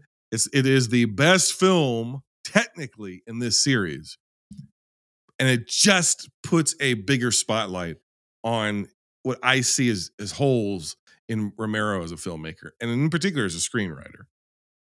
And I- I, it- man, I'm di- I, I, I I'm don't get it. I'm distracted the entire time. I'm distracted the entire time. I'm I'm I'm spellbound by this film. I love all of the character interactions. I love how they all fit together. I just think the sense of menace, the sense of the sense of escalation, the sense of decay. It, it it's this inevitable death spiral, and it starts from as soon as they get out of the helicopter, or even before they fucking. Even when you see what the world's like, it's like, well, they're fucked. Then how's this gonna how's this gonna unravel? you know, just what, and that's what you do with these. Yeah. You watch it unravel, and it's like, how's this going to go? And getting into all these relationships and the past relationships and how they've got there, and you know, this is the point where society's ended, and he's kind of like, oh, there's nothing, nothing, or nothing within the range of my puny World War II signals, all that stuff. Like, you know, Yeah. they, they're, and, and they don't have Dawn of the Dead. They have a bunch of microfilms and busted ass old cars. Like they don't have the fun shit. They're sitting around eating army rations, and it's driving them all to their wits' end. They're all losing their fucking minds. They're all coming undone. She's one woman surrounded by men. It's like everything about it is so so dire. Um, because it is all shot in Pittsburgh. It's just the out the exteriors are in Florida. So like this is something, Right, but we right. don't know that. But it, internally, it's Pittsburgh. Um, I will say that's a bit odd. The Florida-ness of it all, because it comes to there, and it's kind of like, hold on, I'm used to sort of shitty old Pittsburgh. Like, where, where's this? Why is it so tropical? it's very hard to say that that these are necessarily sequels. It almost feels like they're they're um, three different meditations and a theme. You Yeah, know, well, it has that kind like- of floating timeline, doesn't it? It's kind Yes. of like it's notionally Yes, the next one, but it doesn't have. yeah. It doesn't have to be though. Where it's almost like you know, well, Evil Dead, and Evil Dead Two, but the same stuff happens, but it happens kind of different. But it's maybe a sequel, but also a remake. But it's a, and there's almost like it's not as as as specific as that, but there is this sort of vague sense of like they're they're three movies, but they don't necessarily aren't necessarily connected. Because I know Romero has said, well, he he imagined Dawn of the Dead happening at the same time that Night of the Living Dead is happening. So it's not afterwards, it's the exact same time. But I almost feel like that's a notion he came to after the fact because it's a Yeah, because it, feels because you know that bit at the beginning where you see the office block and all the lights go Yeah. off, and they uh, dawn. We already talked about that. Going back, Yeah. That's something they got lucky on, right? They were filming that office and the lights went off. It Yeah. feels like it feels like it's a month after Night of the Living Dead. Yeah. You know what I mean? It feels like oh maybe or uh, you, choose a time period, six weeks, Right. It, you know things have progressed. Whereas this is like it's gone from the countryside to the city, and this is yeah, Yeah. the world's ended here. Yeah, and then here it's gone to the country, like in this one. Yeah. the uh, country being the whole of the US, Yeah. presumably the world. Um, and you know, it, and also I think it escalates. What this also does is it escalates it to the level of government because you hear that they Mm, can't get hold of right. Washington anymore. Whereas Right. before, at first it was insanely parochial, then it was slightly suburban, then it's the level of government. It's like we can't speak. Well, like we talked about, the first one's almost sort of like this little country bumpkin county sheriff is like, I, I think we we, we yeah, we'll get this wrapped Yeah, up by tomorrow afternoon. Yeah. And it kind of leaves you the sense of, yeah, they, they they might actually wrap this up. And the second one's like, nah, nah, it's spread. Or or it is spreading. It's spreading into the major cities. You know, maybe the cat maybe the hillbillies, the Yinzers will get it all fixed up, but the the cities are fucked. And this one's like, now the world died. right, right. World's dead. yeah, too Yeah. bad. It's done. Yeah, I too mean, bad. Fuck it. Do you know what? It's because it ends on a it ends on a on a more positive note than either of the. It, but yeah, the, this one has the happy ending. Yeah, well, happy, yeah, happy-ish, but yeah, it's, it, yeah, it, it's far more, uh, uh, uh, far more upbeat uh, in its ending than the other two. It's, Yeah. it's, um, it has a reputation of being very dour and sour, and it's like, well, yeah, but in as much as the first one is, um, and it ends on a more positive note. I mean, because it's very oppressive. It's kind of what I like about this. Because I love Dawn. Again, I, I honestly can't choose between this and Dawn. Usually, this is the one I'm more likely to put on and sit through because it's consistently the same movie and whatever Yeah. but um it's so kind of uh it's so dour and bleak and kind of hard you know this is someone who's lived in new york or london for 40 years it's one of those hard-faced cunts that lived in those places Yes. like it's just like it's a really unforgiving movie Very Um, unforgiving. which i get because it's sort of like a not a fun night in like, like come on darling do you want to put day of the dead on though if you're out there marry me um um, so I kind of get it. I get it. I get the kind of roughness of it, and but it's what I like. I really like that about it. I really do. I, I, I Can I I've ask you a it- question? Is it possible you're just a sicko? Yes. well, do you know what? You know what? Did you ever see that when when when Romero talks about this and what he says? It's it's lovely. It's one of my favorite quotes because it applies to me, and it's just what you've just said. He goes, um, he goes, uh, yeah, well, you know, the he goes like the film critics they love night, and the genre fans, yeah, they love dawn, but the real ghouls they love day. Yeah, I'm a ghoul. That's absolutely me. So I think this was his favorite of the three before he, you know, as of this being the last one that was out. Yeah. Um, I think it was his favorite, and I, and I'm, yeah, I don't want to just sit here and go like it's good because it's good. It's not that. There's more, there's, there's more going on here. I, I I think something that I wanted to touch on we haven't talked about yet. It's really important to me in relation to these. When people started making zombie movies, uh, you know, kind of post Romero, when because zombies were very untrendy Yes. for a really long time. They're very off trend. Like when I was a kid in the nineties who loved these, no no one was making zombie anything. Now they make zombie Halloween costumes for kids, which is unthinkable once. yes. Right. Um, something that Romero does, and I think it, it was more budget than anything else. And I think in it's not quite the case in um, Land of the Dead for various reasons, but in Romero's zombie films, the zombies did not have white milky eyes; they had human eyes, and there are always Hmm. human eyes looking out of the zombie. And it, and and his point, it- there are different characters in each movie, but the characters that develop are the zombies. The zombies develop throughout his films. And zombies having human eyes is really important because, like in Day of the Dead, where there's like a big muddy skeleton with milky eyes going, Blah! That it's a monster. right. When Mm. when it has Mm. human eyes looking out of its head, Mm. it's a it's a tortured or trapped person, or it's an echo of someone, or it's someone that somebody loved. There's eyes that looked at someone once with love or with care or with compassion, and that that's what Sherman Howard does in this. It's so good as Bub. Like Bub alone is worth the price of admission, and even the random kind of fight. You know, the firefighter zombie is like, "Nice hat, asshole." They're like bullying him and torturing him, and he looks hurt and wounded and sad, and it's in his eyes. yeah. I think, and that's not my saying that's why this film is good because it's the same in Dawn of the Dead, like the um the nun zombie, or like the Arco Barks Arco Pitcairn zombie in the baseball outfit. Yeah. Like he's sat on the floor like a like a toddler, and he's whining. You know, real subtle ways of humanizing them and making them feel like people. Yeah. Um, you know, the- if, it, it, he kind of goes really on the tool making, the tool using thing, because Bub uses a tool to undo his chain in this hmm and then Land of the Dead, which we'll get to, is all about specifically about the use of tools. Um, that in particular, I think this because the zombies are really the victims in this one. Really, really, That is Like- very true. Yes, they're 100 percent the victims. Yes, you know, which which seems ridiculous because they've they're essentially ruling the world, but they're they're they're ruling the world by happenstance, not by choice, not by the lust of power. They just it's just by sheer numbers. It's by like a bad stroke of luck. The dead have come back, and they just happen to outnumber the living. because they're literally people that died because of this thing. They're literally Yes. the victims, but they're also the monster. Um, Yeah. they don't they don't want this for themselves, and you know Bub shows that they can be redeemed. Well, not redeemed, but they can be changed, but only in the worst possible way, which is by butchering still living people and feeding them to them. And Yeah, that's what I, ma- I yeah. like. That like I like that. It shows you can change them, but you have to do the worst thing possible.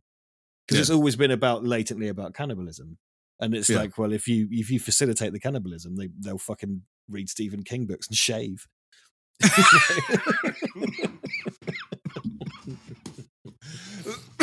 that got me. Yes. That's Um, Jason's. For me, this movie is a seven out of 10. It comes as my number four, but it's very, very close. It was almost my number three. that's quite that's higher than I expected. Yeah. I, it, well, look at some of the other Oh, this is your number. this is your number four. Did you say? number four. Yeah. Interesting. Okay. Yeah. yeah. Survival Which of the Dead, number three. Yeah, Survival of the Dead is number three. Absolutely. Um, score rank. Obviously, this is your number one. 10 out of 10. Yeah, number one, interchangeable with Dawn, ten out of ten. Yeah. yeah, I- that's my. That's Yeah. my I think we'll, we'll never agree on this one, but I understand where you're coming from. Yeah, and and same back back at you. I I get why people don't like it. I really do, and I and I wonder what part of it, something about it, for me, just works. I watch it whenever I'll enjoy it. I'll, I'll He didn't make one in the 90s, which seems very odd. And it's mostly because all this stuff, and I mean, the the no pun intended here, but the 90s were a dead zone for horror for the most part. The slasher boom was killed, and most 90s horror films are terrible. So um he didn't make it. He he he did not make one in the 90s. And for a long time, we didn't think he'd make another zombie movie or another movie. Mm. But then we have a little thing from your country called Shaun of the Dead and 28 days later.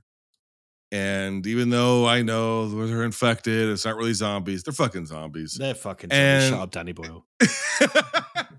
and that because that's that revitalizes the entire genre. And suddenly Universal Studio or Universal Pictures comes to him and says, We'll give you a bunch of money, kind of, and you can make a, a, a zombie movie. And that's how we get 2005's Land of the Dead, which currently has a 73% on Rotten Tomatoes. Six billion people on Earth, most of them dead. This summer, mankind's final battle begins. George A. Romero's Land of the Dead. Rated R. Starts June 24th. It is the triumphant return of John Leguizamo, last seen in Super Mario Brothers the movie. It is the triumphant return of Dennis Hopper, last seen in Super Mario Brothers the movie. Uh, he he lives in a tower here as well. It's just it doesn't happen to be the World Trade Center. Uh, it is the triumphant return of Tony Nappo, last seen as Willie Spino in the Christian evangelical end times movie Revelation. It's it's uh, Antichrist uses VR, Richard, uh, and heals his. uh, What? that sound? Can I just stop and go watch that? that sounds amazing.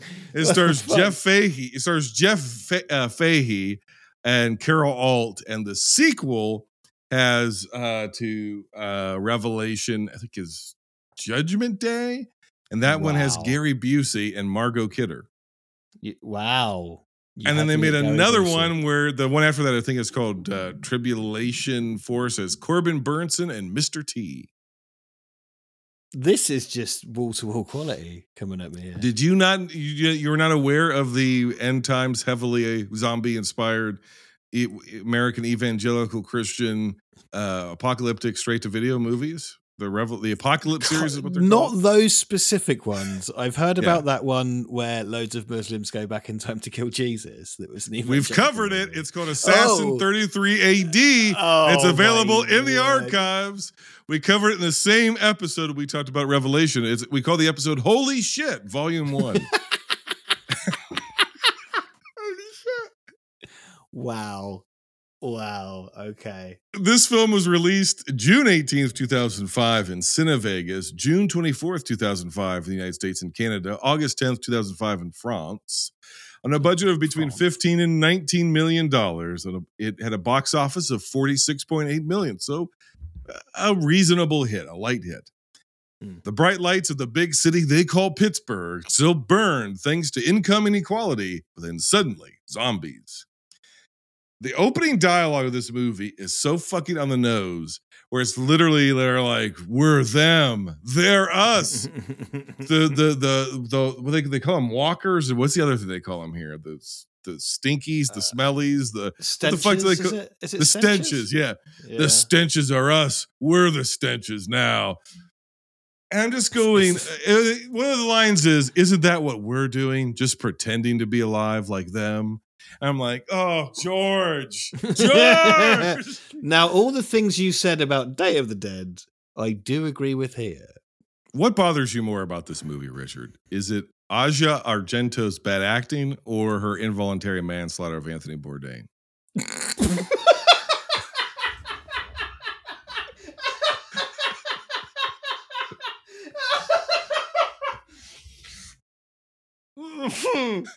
But and also that pedoing that she did to that young boy. Yeah, if we're right, doing yeah, this, yeah. let's, um, wow, I didn't expect this to be addressed at such a high level. I thought we would be discussing. What's her worst? film. What's her worst crime? The crimes. It's that weird piercing in the back of her neck. That Yeah, always bothered me. Um, Christ, yeah, I forgot she was in this. Well, I didn't because I, I didn't. But um, well, uh, what was the question again? What's the Something worst about crime? the acting, murdering her acting in this movie, the sexual assault of a teenage boy, or the manslaughter, involuntary manslaughter of Anthony Bourdain. Again, it's another Sophie's choice. Must I only pick one? Um, Yeah. this is the thing. Uh, yeah, no, it's not where I expected this to go. Um, probably the ones uh, directly affecting people's lives. So, I mean, the piercing and the acting, the worst crime. Yeah, exactly. Right. The Yeah. acting. Yeah. Um, this movie's way better looking in a sense. It definitely has a bigger budget in a sense. But isn't it all? And this is going to sound so counterintuitive because uh, it's where I'm going to go with it. Isn't it at a certain point like kind of pointless? This movie because one, I really don't care about a single. They have. Here's what I'll say: they have better actors in these roles for the most part Mm. Uh, people you've seen before Simon Baker, whatever his name is, uh, John Leguizamo, uh, obviously Dennis Hopper. Hopper, and and many other character actors and people that you've you've seen and stuff, or that you know. And I think the acting is better here than maybe any of his other movies uh, on the whole. But I don't care necessarily care about a single one of these characters. I actually think this is, um, as far as direction goes, one of his better directed films. I think Romero's actually his direction here is better than some of the other ones. The editing's obviously better. Um, I, it, it has all of the luxuries of being at a studio. So it has the stuff Yeah. that his other films didn't have, and more time, more money, studios, more help, etc. Um, It, yeah. so uh, in that way, it's like okay, it's kind of bumped up. But story wise, I'm just going. Why in the world is Romero so fascinated with zombies who use tools? Because if we go back to the original Night of the Living Dead, when they breach the house, they have tools in hand and they're trying to get through the door in, in 1968 with tools. And when the little girl returns from the dead, she's using a tool. And in Dawn of the Dead, they use tools. And in Day of the Dead, they use tools. He's, he's it's almost as if he's like, well, I've had 20 years to think about this. And here's my revolutionary idea ghouls with tools. And it's like, okay, I never, I never thought of that. but they've always used tools. They've always had, to your point about the eyes and different stuff and the pitiable nature of them. So they've always had, like you, you, you you said it brilliantly. They're echoes of human beings. They've always been echoes of us. This is not a new concept, but the whole movie's presenting us to it as is, as if it's evolution. I do think there's a reason for that. And I don't know if people who listen to it like oh, stop talking about politics, get fucked. It's real life. This film is a, a really rebel film, actually, because well, I think the reason he does that is because it's so unsubtly aggressively left wing. I mean, this is like Yes. actually Marxist. I'm not talking about Yeah. give me some shit about like SJWs with pink hair. Get the fuck, get back in your box and go have a wank to Ben Shapiro. I'm not interested. Right, right, Like, right, right. this- it's like, it's very much an anti-Bush, anti-Iraq war movie. Anti-Bush, anti-Iraq. Yeah, it's yeah. it's classically Marxist left wing. Whether you like that or Yes. not, those are the facts. The Right. reason they have tools is because they're actual artisan avatars. There's a they they have tools of their trade. They're the they proletariat. assault. They're, they're the proletariat, which they use Yeah. to assault the Yeah. rich. They they assail the point. tower. Like that's the thing. It's so ins and they're from Uniontown. It's so good. Like it's so ridiculously unsubtle. It's Right. this horribly unsubtle thing. It's not. it- Right. you know, uh, I don't know if you're aware of Garth Marenghi's Dark Place, which is a British comedy show. He's a fictional Stephen King esque writer. Right, right. And there's a moment when he says, I know writers who use subtext and they're all cowards. that's, that's what that's Land of the Dead in a nutshell. And I think it's a rebel movie because this is the first time he took the studio money for one of his zombie flicks. And what does he do? He makes like a Mar- a Marxist zombie, zombie, movie. film. Yeah, Yeah, anti-Bush it's- Marxist zombie film. Yeah, anti-war on Yeah, terror. It's yeah. nuts. I think it's such a nuts thing to do. Yeah. Like I would say, it's really interesting to me that um basically he wouldn't get anybody to touch him for years. The film he made immediately before this was Bruiser, which he made in Canada with Jason Flemyng, the British actor Jason Flemyng, which I still can't get hold of, which had music by the Misfits. A very weird film. Mm. Um I believe because I haven't fucking watched it, but um, he couldn't get these people to touch him for years. That's why he didn't make one in the nineties. Nobody was interested. He directed that uh, commercial for Resident Evil Two. yes. Shaun of the Dead launched zombies into the popular consciousness. The Dawn of the Dead remake came at just the right time to double down on that. 28 days later, it come just a little bit before, which kind of sparked that interest again. Yeah. And yep. suddenly, all of these fucking shit muncher studios wanted a piece of George. So he had like a Fox wanted to call it Night of the Living, wanted to make this and call it Night of the Living Dead 2 because they thought it would then give them rights to Night of the Living Dead because they're greasy fucks. Like Wow. Univer- he went with Universal because you know how it opens with the kind of classical black and white Universal Yes. Thing. One of the reasons he went with Universal was because he was a fan of Universal Monsters and he wanted to Yep. make a Universal movie. But he various studios and money people shopped it around because people wanted the name recognition of George George A. Romero. They didn't give a shit what he made. And Right. um he made this. He took the dollar to make the Marxist zombie film, and I think that's such a gonzo thing to do, and I love that. Um I I don't know, you know, broadly I like it. I didn't like it at the time massively because um, it was this thing because it I, I don't know, but it probably would have been more so in the states, but here it was everywhere, and all the kind of like slightly, uh, you know, slightly kind of more the slightly kind of smug press were kind of like, well, it's a new George Romero film, and and all the other regular press were kind of like, here comes a zombie film. All the posters said George A. Romero's the Yes. of the Yeah. This got a big, All the big, trailers. big push. big yes. push because they were trading on the name recognition. Uh, Yes. because all they wanted was something that had his name on it. And I remember sitting in a cinema in England and some punk in the front with his mates was kind of like the trailer came on for this. And it's like, oh, you know, the zombie master returns, blah, blah, blah. And he was like, who is George A. Ramirez anyway? And I was just like, oh, Who is George A. Ramirez? yeah. And I just like died inside. It's like, Who is George mate, A. Ramirez anyway? I wouldn't mind so much, but it's on. It's in writing. You can read. It says, "Oh, Romero." Like, if you're going to be a snarky cunt, learn to read Yeah. first. Um, There's something about that combination of absolutely being a pretentious, condescending prick and also being one of the most fucking stupid people who's ever lived. That's dangerous if you're president. It, it's the But- undeserved. it's or prime honor- minister, or prime minister, Yeah, or prime minister. whatever. In December, I'll be in Beijing, opening up new pork markets. It, it it's that kind of privilege of the truly stupid person is to be so utterly confident. Yeah, I'm so kids, you've heard of white privilege. Have you ever heard of stupid privilege? Dumb privilege. I'm too stupid to know that I'm wrong. That must be Too be stupid to be bothered with the consequences of your actions. God, your life must be incredible. There's no self doubt.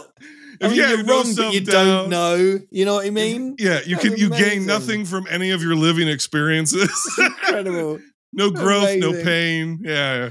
You're you're the really really the undead of our world are the stupid, and we are surrounded them by more and more on the daily. Anyway, uh, Donald Rumsfeld gets set fire to by a zombie, Yes, whilst his yes. butler Sam from Casablanca runs away. It's That's- true. That's, uh, it's great. I, I, I think there's a bit. So I just skip to the end, but you know, like when he he goes, "Look out! A zombie!" shoots that guy, Yeah, and then and then he, like, what is he kind of kind of goes like, "Oh yeah, the the car's here or whatever," and he goes like, "Oh." Oh, I just would done- have I just did something I wouldn't have done otherwise. I might. I, you know, he says I, might, might- not have done. I might not have done otherwise. he, he might have killed him even if the car had returned. I probably would have. yeah, I might not have. I might not have been a greasy fuck. it's got so many like because this is this is so insanely I kind of love it, but it's so dumb and unsubtle. It's kind of like, ah well, I'm from Ireland and I'm going to lead them all with my little army and my son's got movie cancer. And it's like why Me It's son's like- got movie cancer. yeah. Here, take the pills I bought you. And he's like, he's like, yeah, give these pills to your son because he's giving him free medication. Yeah, correct, right. Yeah, Med- you know, Medicaid stuff, for all, universal health care. Yeah, yeah, it's doing all that like horribly and subtly, and I'm fine with that because this was prime. Son is, my son is movie cancer. My son has McGregor syndrome. He's stricken with it, riddled with it. My son's got Benjamin Button disease. My son has rickets. Rickets. Here's some pills for your yeah. Here's your some pills for your son's rickets. it's been a while since I heard about rickets. Love, love a bit of rickets. Yeah, who doesn't? Yeah, who hasn't suffered from a bout of rickets recently? uh, monkeypox, COVID, and rickets making a big surge among the idiot population. Yes. Uh, the idiot population. Here's what is not good about the movie. It's not scary. There's no sense of dread or terror. And it has kind of like this sort of generic tone. I revisited, it, you know, as it has come up time and because because this is a studio release, at least stateside, this one streams uh, more often than Night of the Living Dead. You can find any fucking where. Dawn of the Dead, of course, has been extremely hard to find for years. UK Prime has all the versions of Dawn now. It fell kind of flat at the time, but because it's been more available than the other ones, I've been able to revisit it more in the intervening years. This revisit is the one eh, for this show, this episode is the one where I enjoyed it the most. I actually oh, lovely. Good. I'm glad. I wouldn't say I loved it, but I liked it enough. This movie and everything Romero said, as non-subtly as he said it, I think he's unfortunately right. I agree. I think this this this expresses everything he's been trying to say, but it, it, he just just he's just done being subtle about it. Is the potency of Romero less the movies and more, like you said, the idea? I, I really kind of think maybe it is. I mean, don't get me wrong. Dawn and Day for me are just peerless filmmaking, but I can't say that about the rest of his movies, really. But Hmm. the idea and the rebel spirit and just what he did and the way he changed the landscape and how he got there, peerless. You know, I really think that. Right. So if you had to give this one a score out of 10 and rank it, where would you put Land of the Dead? It's like a seven. I like it a lot. I like it. Oh no, do you know what? Yeah, no, I like. I can't give it an eight, but I like it a lot. Do you know what? I think I think it's got fucking bollocks like cantaloupes. This one, like I really do. I think it's fucking great. Yeah. I give it a 7.25. Oh, it's actually going to be very granular. Okay, It's going to be my number 3, Mhm. which means it's one spot above Day of the Dead, which I know is blasphemy to you, but I'm it's sorry. a bit, but you know, I there's- it could- again, if you'd put either of the other two above it, I'd be like, dude, what the fuck? but, but this one, Yeah. I'm like, oh, yeah, all right. yeah. Okay, well, let's move on to 2007's Diary of the Dead, which only has a 61% Rotten Tomatoes. You will notice a trend here, dear listener. Two news agencies are reporting accounts of the dead returning to life. From legendary filmmaker George A. Romero Yeah, there's an army up there. comes his groundbreaking new vision From now on, everyone who dies is gonna come back. of the beginning of the end. All that's left is to record what's happening. George A. Romero's Diary of the Dead. I think it's time we left this place. This is a Romero film. It was released September 8th, 2007 at TIFF, which is the Toronto International Film Festival. And February 15th, 2008 in the United States on a budget of 2 million, it made 5.3 million at the worldwide box office. College film bro films his friends and family die and return as ghouls from beyond the grave because we are all addicted to the media. Um, the idea of this is partially conceived in 1989. I, I'm hoping you say you have one. If you don't, some you need to track one down.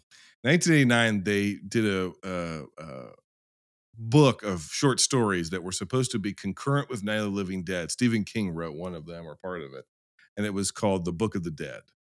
Mm. Do you I do have, a the- copy? I of- have the Book of the Dead. Yeah. There you go. Sho- shockingly. yes. um, so this was where the idea started for him. He wanted to make a movie that was happening specifically concurrently with the events of Night of the Living Dead, which makes no fucking sense because one takes Wait. place in 1968 And and, one takes place in cameras 2007. Yeah, one has video camera. And because it's the start of the outbreak, so if you want to put the kind of floating timeline thing, you know, it's the start. It's the start of the outbreak. Is the idea? It's the start of an outbreak. Um, there are two competing ideas here. One I think is interesting, one I think is stupid. The one interesting idea I think is interesting, almost too ahead of its time again, is the idea of making a movie about emerging media or new media, which now again this seems redundant. It seems navel gazing. It seems um, old hat almost. But the idea of like the- part of what's floating around in this movie, the soup of this movie is what happens to truth when everybody can have their own truth. mm, mhm. Because there's like stuff where it's like, which is ridiculous now when you think about it, because like they, they have a guy, it's like, you know, when there's 400,000 people online telling you what the truth is, who do you believe? You know, and what it really is, is it's definitely like a 1960s leftist hippie who smokes a little pot and be like, you can't trust the fucking man, man. you can't trust the man. And the man's the media. What's weird about this in 2022, 2023, 2024, in the last four or five years we fucking lived from, is that most of the people who espouse that that perspective now, they may be baby boomers, but they're alt-right fucko baby boomers who are like, you can't trust the mainstream media. I do the research Uh, myself. the uh, the lamestream media. His positions in this movie have been hijacked by the very people Romero was making movies against. Mm. Yeah. and I think that hurts. Uh, th- this movie was not good to begin with. I did see this, uh, not in theaters, but I definitely saw this one on video when it came out. It was not good then. It's not good now. Um, and there's honestly, there's something about Night of the Living Dead during the internet age, which makes it all that much more in- uninteresting of an idea. Because part of why I think that movie works is the isolation. Night of the Living Dead. Mm-hmm. And when you're like, well, this is happening everywhere. We're all watching it on TikTok, or in this case, we're all watching it on MySpace or whatever the fuck.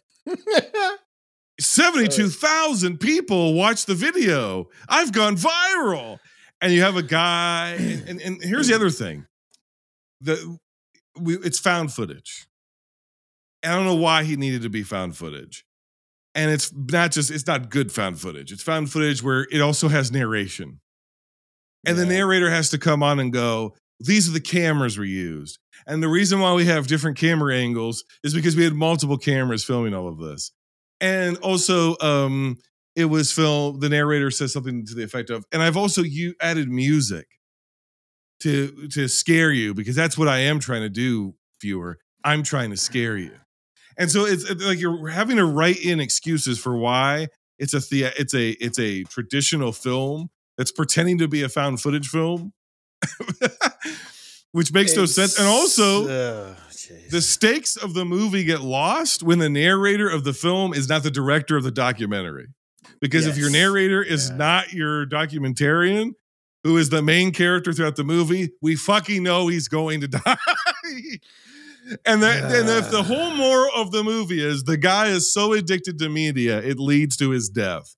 And that's it. That's the one idea this movie has. But you, we know that it's so telegraphed.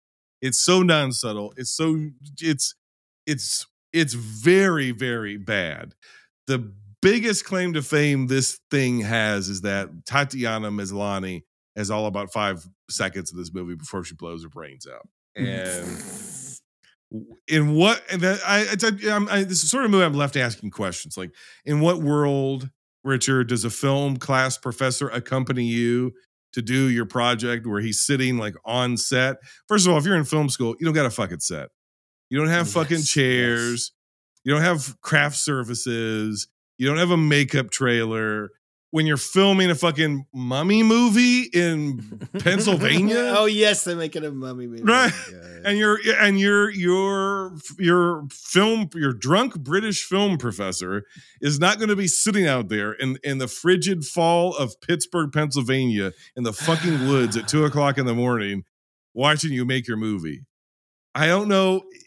It's as if he's writing about a world he's never been a part of. He never went to film school he doesn't know fuck all about the internet because he's 80 fucking years old and we end up with hmm. this piece of piece of shit movie. And the script is incredibly jokey. There's so many there's so much like supposedly wit, witty banter between the characters it's just not funny. It's it's try it's almost like trying to be Wes Craveny. It's almost trying to be like Scream a little bit because it's kind of meta and self-referential, but it, it's just again, he doesn't have the chops as a screenwriter to be able to effectively do that. If he wanted to make a movie lampooning his own movies, he could have done it and deconstructing his own movies and our obsession with media. It could be done. Again, it feels old hat in 2022, but it could have been done in 2007. George just isn't the guy to do it. And the worst part about it, the most groan inducing thing in this movie is when the director film bro guy eventually gets bit by a zombie because he can't put the camera down. Oh, I got to get this. I got to shoot this. The people have to know. And he gets bit. And then he hands his girlfriend the video camera and he says, Shoot me. And because he's going to turn into a zombie. And he means, Shoot me, turn into a zombie. And she then pulls out a gun and just shoots him.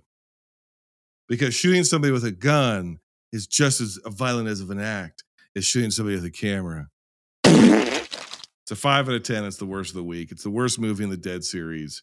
It's, yes, I will even say, Richard, it's worse than Survival of the Dead. Really, I would not It's- say that. Painful on this on this revisit. It's, and also, he's like at this point your favorite turds. I, Yes. what to say, Pr- yeah. all the practical effects are gone. So there's so many zombie kills in this, but it's all like bad After Effects plugins. It's real bad. Yeah, I, I've It's got aged very poorly. I've got yeah. So the thing is here is that this is the perfect example of this is the film he wanted to make, and you have to Yes. just you, we just have to accept that it's a Yeah. bad movie. Like it's a film he wanted to make. He made it uncompromised. Good for him, but it's bad. and, um, I, Yes. I, I, you know, and listening Yeah. to your description, I was just kind of like, I don't like this. I'm, s- I'm sad now, Yeah. and I don't want to think about it again. It. I I'm right there I with will- you. Yeah. I will say, I mean, I think what bothers me about it on on a few levels are, I mean, I do think it's a film we wanted to make. Um, I think it has its moments, and I think the kind of goofiness is often quite funny, like the deaf Amish guy, and all that stuff. He's out of touch here. The Yes. horrendous irony of making Night of the Living Dead, which lived and died on, so to speak, on its quasi documentary elements right. and then to make this and it's just like you've kind of you've seen some some, some found footage stuff and you wanted a shot at that but he used theatre actors mostly because he thought it would work if it was like a play because they could all memorize their lines in a similar way to a play um, Right. but then he didn't have the actors shoot the footage he used a dop and um, as someone who works as a dop you should hire DOPs all the time. But no, in this instance, you shouldn't have. Like, it should have had Yes. that. And the whole thing you say, like, because it's presented as an edited final piece. Like, have you seen? um I haven't seen it. No. Okay, The Last Broadcast came out before Blair Witch. Um, just about, and it's a cool movie. It's about someone hunting for the Jersey Devil, and I kind of need to spoil the end, which I sort of don't want to. But like, let's just say the authorship of the film is in constant question, and then it's Gotcha. at the end the, the authorship of the film. Um, this kind of like you described, the guy comes out and goes like, "Hello, I, I've made it scary," and it's like because you're already going like, did you like? Like it's the end of the world. Did you find like an Adobe, like an Avid or Adobe Premiere? no, she, no, yeah, she tells you she's like- Deb is the narrator, and she flat out says, I these are the two. She names the model numbers. We filmed it on a uh, Sony such and such, blah blah blah. And I edited the film on Jason, who's the director of the films. Blah blah blah. blah. This is the vision he would have wanted you to see. So you're telling me ahead of time that the guy's fucking dead, but now he's my main character throughout the rest of the movie. It's entertaining. Well, well, it's not. But like I, you know, first time I watched it, I was entertained by it. It's I short. It's short. Yeah, It's I short. see what you're, Yes. I see what you're trying to do, but this is bad. Yes. And I just, I'm, I've got so little to say about it. Do you know what? I'll go into bat because the fucking man went, went to do something different. He, he he wanted to do a format he'd never done before, and part of the reason there's CGI in it is because he was like, "Well, I just want to shoot this quick and dirty. We can add the effects later." Yes, right. You know, practical effects do slow things down, and I want to do this. I'm going to make a found footage film. I've never done this before Because you can do all that stuff in post. Yeah, you do all in post. And he did that because he wanted to do something he'd never done before, and he did it. And fair fucking play. The result sucks, but he did it. And I've got really nothing more to say about it. Like, I really don't have anything more to say about it. It's really tragic. I don't want to end on such a bum note, but like I've got nothing to say. It's well, yeah, one more, so we're not ending here. if you had Yeah, to give this one a score out of 10, what would you give it? And where does it rank for you? Diary of the Dead. Well, it's like a four, probably. And it's like I give it a 5 out of 10. five out of ten. Okay. And it's Yeah. five in the in the six movies. Yeah. Yeah. Yeah, for me. Um but your your your your survival, your yeah. Uh, which surprised me because I hated Survival of the Dead when I when I watched it, but I revisited for this episode, of course, and uh, it just slightly beats out uh, uh, Diary of the Dead. I, I think I just found Diary of the Dead to be more. I found the characters to be just so much more obnoxious. And at this point, when we get to Survival, uh, which we're about to get to in like short succession, uh, it's so cartoony. At this point, people are just cartoons. That's true. That is that is true. And we're, to get to it. You know, one of the things, interesting things that we talked about, but we kind of skipped over. You said the thing uh, when we talked about Dawn that he has specifically chosen, and, and even in Day, to have at least one of the protagonists, if you can call it that, of the films, be a person of color, in particular black men. Mm. What's interesting is we get to Land of the Dead, and you could argue, eh, like you said, that zombies it's are Big the Daddy, protagonists right? It's Land of Dead, Big and Daddy Big Daddy, Land of the Dead. of course, is a black man. There are no more black people in his movies. No, that is weird, isn't it? Because It's very they're not they're not really two separate trilogies. Because No. it, it's like there's four movies.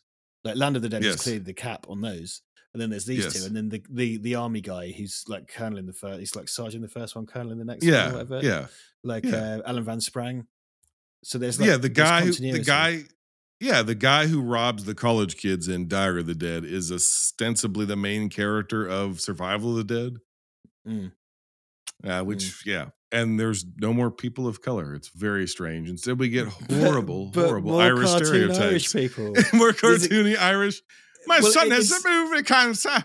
He's got morphic cancer. Oh, like because it's like Sorry. in Day of the Dead. Um, J- Conroy. Who Yes. McDermott. He is Irish, but he's still a comedy Irishman in Yes. Day of the Dead. You know, he's like That's what I was going uh, to get at. What is it continuing the good fight against dry rotten rust. Yeah. and he's he's Cuban. But Romero is a Cuban American. Like I don't know why he fucking loves Irish stereotypes so much. I don't know what he do. I got to kill the ghost of Flinders.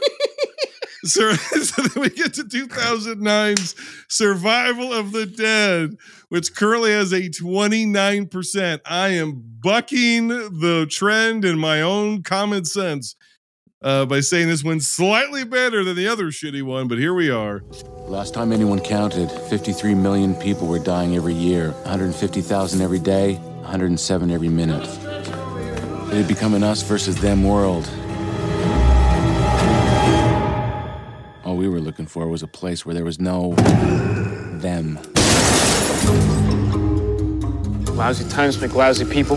All the wrong people are dying. This island needs to be rid of them. We like it here. We think the best way of seeing this through is here. We don't want no place. We want some place. Like where? Like an island. It's an island off the coast of Delaware. Come on over. It was released September 9th, 2009, just kind of everywhere. I don't even know if this ever actually made it to theaters. I don't think it did. Not in States. I don't. And a budget of so. four million dollars. This fucking thing made three hundred eighty-six thousand dollars. Fucking hell. And do you know unfortunately, at, at least he had the decency to die. yes, it is the last Romero film. He put this out, and at least he had the decency to die afterwards. That's me talking about one of my heroes, by the way. At least he had the decency to die. Two feuding Irish clans fight over how to live among the living dead on an isolated Pittsburgh Island, maybe? I don't know where the fuck this island's supposed to be. It's an island off the coast of Delaware. He just makes up like Irish Town, USA, Little Dublin, and a Little fucking Dublin. And there's okay. Here's, oh, here's the thing that makes no sense. Oh, this is this is how you know you're talking about a bad movie. Mm. There's only two families: the Muldoons and the Iron Flynns. They've all got Uh, movie cancer. They don't intermingle, they don't intermarry, and they both live on this island, which means both of these f- families are hopelessly inbred. That's the Irish for you, I guess. oh no! well, that's what. Rem- I, hey, I, like I said, I'm from a place called East Anglia in England, and it's famous Yeah. for its inbreeding, so I can say that it's fine. Okay, all right. From one inbred to a person to another, you can say. Yeah. Um, here's the thing. Romero only presents Irish people in his movies as comically Irish, like you said, and comically alcoholics. Yes. Or Yes. and the entire plot. Okay, we had Ben and Harry and Night of the Living Dead, and it's two men who the further the situation goes, the the deeper they dig their heels in, and it ultimately leads to their undoing. We've covered this now one, two, three, four, five times. This is the sixth time. And he just boils it all down to it's Hatfield and McCoys and zombies. This Irish guy hates that Irish guy, and uh, they want to kill each other. And that's the ent- and then like somehow there's this this you know Coast Guard group or Navy group or whatever Marines or the Army or whatever the fuck they're supposed to be. Um, they get caught in the middle of it. Yeah. This is a movie which I'm out of touch. They have a guy watching broadcast television on a laptop standing in a field after the world has ended. It doesn't like doesn't like Muldoon or whatever have like a promotional video that they watch. on Yes! their phone? It Come is a to me, promotion. Island. It's an island off the coast of Delaware. he's been exiled from the island and he's created a business where he's like, Oh, the zombies got you down there. Come on over to me island. And it's, it's Oh, like, you don't even live there. And then, come to find out, every fucking non Irish person they've sent to this island, the Muldoons have just murdered at the docks and left their bodies to rot. And he's, he's like, oh, I didn't realize this is what they were doing with all those people. What did you think they were doing? Mm. Because he can't step foot on the island. This is this film. How did we get here, Richard? He writes a script about a, a ferry that takes people to a island where where they're just living among the dead, and if one of the guy's twin daughters, Jane or Jen or whatever, rides a horse, but she's a zombie. Zombie, yeah, and she's just she just rides the horse endlessly around. The, and the horse uh, never a- needs to be fed or watered. Well, the horse right, isn't a like, zombie. Yeah, it's, a like living she was- horse. Like if she was just, she might as well be going around on a quad bike that never needs refueling. Yes. It's like why. I, I remember. So, firstly, I don't know if you ever watched any of our gaming live streams, but my my uh, former housemate Ivan that I used to do gaming stuff with, he's Irish, and uh, I Oh, watched this with him. He was very not impressed. Very- and to be fair, the baseline amount of being impressed for this film is not very. But it was Yes, just like, correct, oh, correct. Jesus Christ! Like I felt I've been like, it's, like, it's like being kicked in the head by a pony. Do you know what I mean? It was just like I, I everything about this. I was just watching, just going like, "What the fuck, mate? Like, what the fuck are you doing?" I Because here's the thing, you're oh you're oh, right. God. he's telling the stories at this point he wants to tell. He wanted to tell particularly this on that story. budget, on that tiny budget. This is the movie he wanted to make. I, you know, I, I get he was getting on and stuff, and I don't want to disrespect him. I did say that he had the decency to die, which is quite disrespectful. Um, Which is really a compliment if you think about it. Uh, well, yeah, if you really kind of you want to reverse engineer that, but I just sort of yeah, this holds so little for me. It has nothing for me at all. Nothing about it is good. I, I, I just it's completely irredeemable. Like I've watched it twice now. Thanks, Jason. Um, and it was just. Uh, it's, it's just such a mess. It's just this stupid mess. And it's like, okay. But, you know, if he made this exact same film for $200 million for Warner, I'd be like, Mm. oh, f- get fucked. But he didn't. He, this is what he made to make. So fair play to him on that level. Yeah, it's like a You it's know. a this is completely independent with some co-production company he created with some another guy, and uh, I think this movie has so few ideas, it's less offensive because it is so dumb. There's so Mm. little beneath the surface. There's so little going on here. It's it's quite literally just about two feuding Irish clans who are not in 1715 or 1835. They're in uh, presumably 2009. They're in modern times, but they talk like they're just off the potato boat. They just landed here and they don't even, you know, it's just, it's bizarre. It is absolutely bizarre. But I find, I find Diary of the Dead has more ideas and more to say. And but is a greater disappointment because it's, he's like the wrong guy and he's out of touch. He's definitely out of touch Sure. here because who the fuck wanted this movie? But it's not about there's no social commentary to this other than well, people are in generally shitty to each other over stupid things. But all Don't of the Irish people on an that. island. Don't give Yeah, zombies right. horses. This is a metaphor I'm- for zombies having horses. I get well, I guess the social commentary here is that the Irish are dirty people. That's it. Well, it That's is it. though. It's like, what are you saying? Like, what is Right. this? It's like, well, the Irish are dirty. you can't trust an Irishman. Like, you know how dirty you know how- feuding idiots. Uh, You know how your you know your grandpa is a really like sweet guy, really nice guy, but he gets a little old. And he starts saying stuff that doesn't quite make sense. You know, it's like, wait a minute. Like he's like all of a sudden he's just sort of like, I don't know. I've never trusted an Irishman. And you're like, wait, what, Grandpa? What'd you say? He's like, oh, they're dirty people. You're like, wait, you can't say that, Grandpa. He's like, Where did ah, that come from? no. Too late. I just did. yeah, I don't trust the Irish mean- around your wallet or your booze. Just- and you're like, that's what it's like. His last film statement is just basically like, the Irish are dirty, they're illiterate, and they'll steal your booze. Stay away from them. in in, defe- in, def- in defense of, of of that, my my dad has dementia, and if anything, it's made him less racist.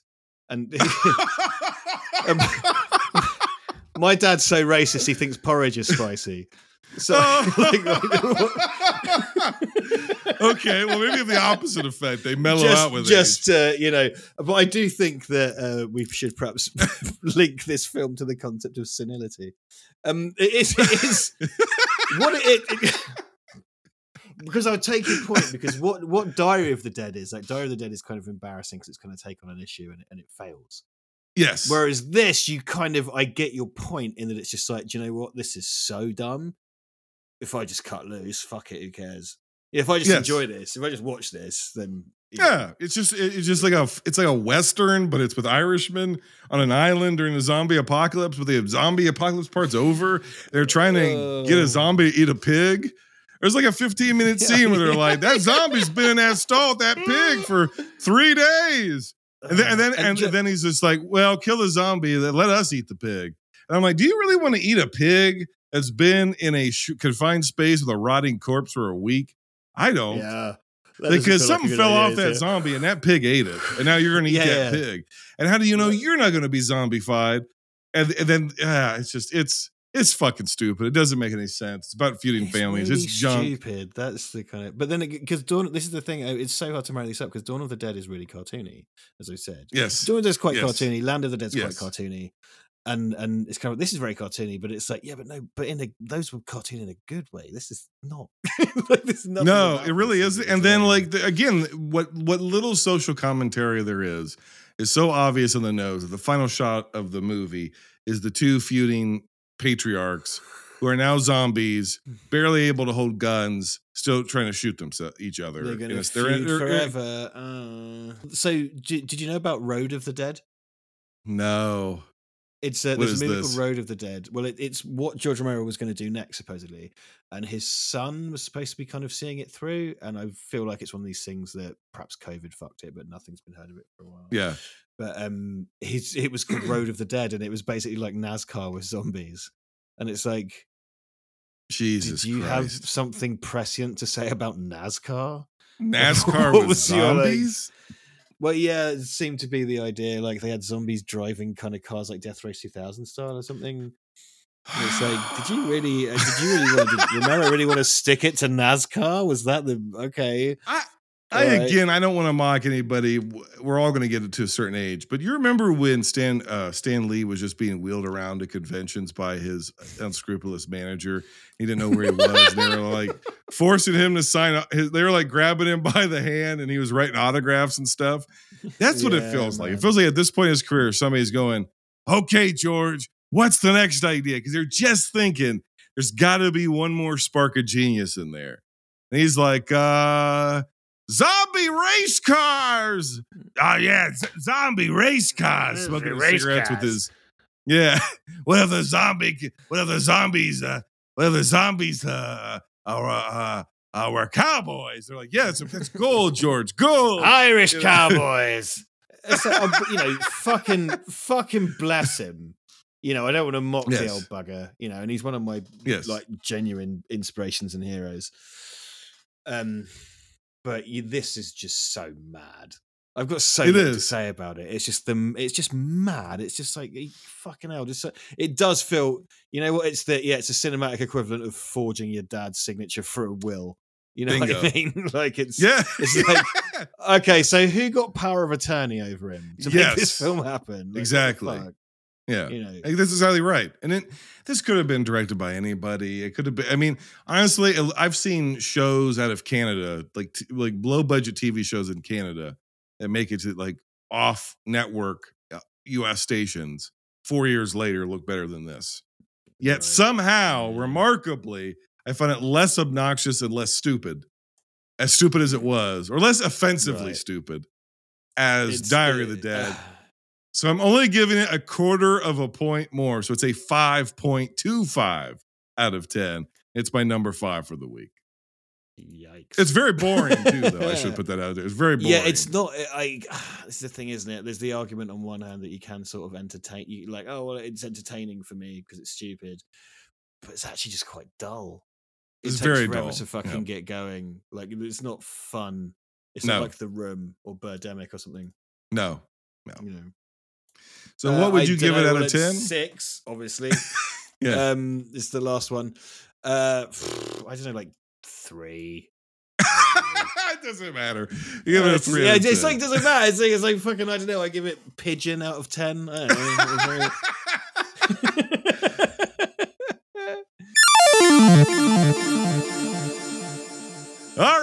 it's time for our recap. I know you're not going to remember any of your numbers, but that's fine. Coming in dead last for me is Diary of the Dead, which is a five out of 10. Coming in at uh, number five is Survival of the Dead, which I give a 5.25 out of 10. Coming in at number four, Day of the Dead. I'm sorry, seven out of That is 10. Coming in number That three. Land of the Dead, 7.25, only slightly better. Uh, coming in number two is Dawn of the Dead, shocking even to myself, 9 out of 10. And number one, what I believe to be a stone cold classic and arguably the beginning of modern horror as we know it, Night of the Living Dead. Do You have a 10 out of 10. And I don't do that very often, but I do think it is, uh, for what it is, it is perfect. Uh, how did I rank these? Yeah, so I, obviously, fucking, we just came off of bloody survival, then diary, uh, Yep. then land. This Yep. kind of sort of works backwards quite easily. Then night, then dawn, then day. But like I said, dawn and day jockey for position for me. I just think they're so good. So that's Dawn and Day, you said were equal tens, and then uh, uh, Night of the Living Dead, you think it's a, about, about a nine, is what you. sc- Uh, It's like a as nine, Ju- yeah. That really follows Yeah. behind. I have I have a video called Knights of the Living Dead: Night 1990," which is uh, my my rallying defense of the Tom Savini remake of Night of the Living Dead, which I really genuinely love, and I think I think it fits in as the kind of stepchild of these movies. I, I think it's a really brilliant film. And uh, and I spent loads of time with my pal, pal Duncan recreating scenes from Night of Living Dead in a real graveyard in black and white to make it. So All right, well, that means being added to the guest list is Day, as I tape it in, Day of the Dead. Film Twitter erupted in controversy over the results of Beach Brawl. Outside interference resulted in the first ever LMS disqualification. Now, the Lady One and the reigning defending world's LMS champion, D.W. Lundberg, will settle their heated rivalry in a digital steel cage match. The challenger, the Lady One, will have to decide between the Shawshank Redemption or films on this season's shortlist, which includes Shrek, The Fly, Silent Hill, Looper, and Night of the Living Dead. On the other side, the champion, D.W. Lundberg, will have to decide between defending Casablanca for an unprecedented third time or move on to films selected by our guest, which includes Shrek 2, Videodrome, Lara Croft Tomb Raider, Looper, and Day of the Dead. Make sure you're subscribed right here to Binge Movies so that next week you can hear all the exciting action of last movie standing, Fallout. This is a one shot. I hope this isn't another pump and dump. I hope you will will come back. dudes, invite for- me back. Send me an email. I'll come back whenever you want. I'm a slut. I don't care. You come back whenever you just fucking send me an email. I'll come back. I've got nothing Um, better to do, do you- honestly. I would go to the opening of an envelope. I don't give a shit.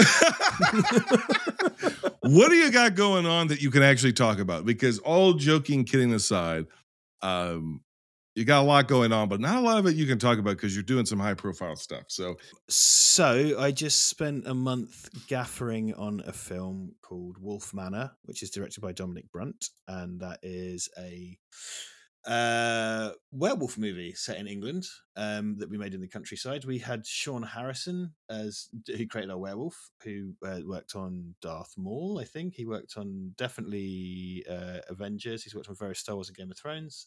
Amazing Wow. creature guy um and that was a very it was uh the guy who paid for that movie he wanted everything to be he wanted sean harrison he wanted everything to be done in camera so it's more or less 100% uh, practical effects movie and i was gaffing it, so i was in charge of lighting and electricals. I'm really excited to see that come out. That'll be at fright fest in england hopefully in october. Um that was the the last big thing i did.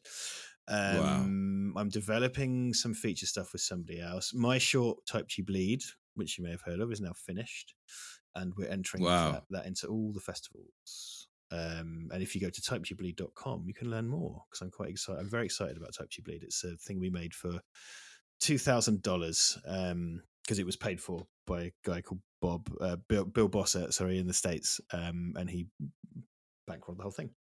And he gave us 2000 Wow. us dollars to make and i think it looks more expensive than that when you watch it i hope.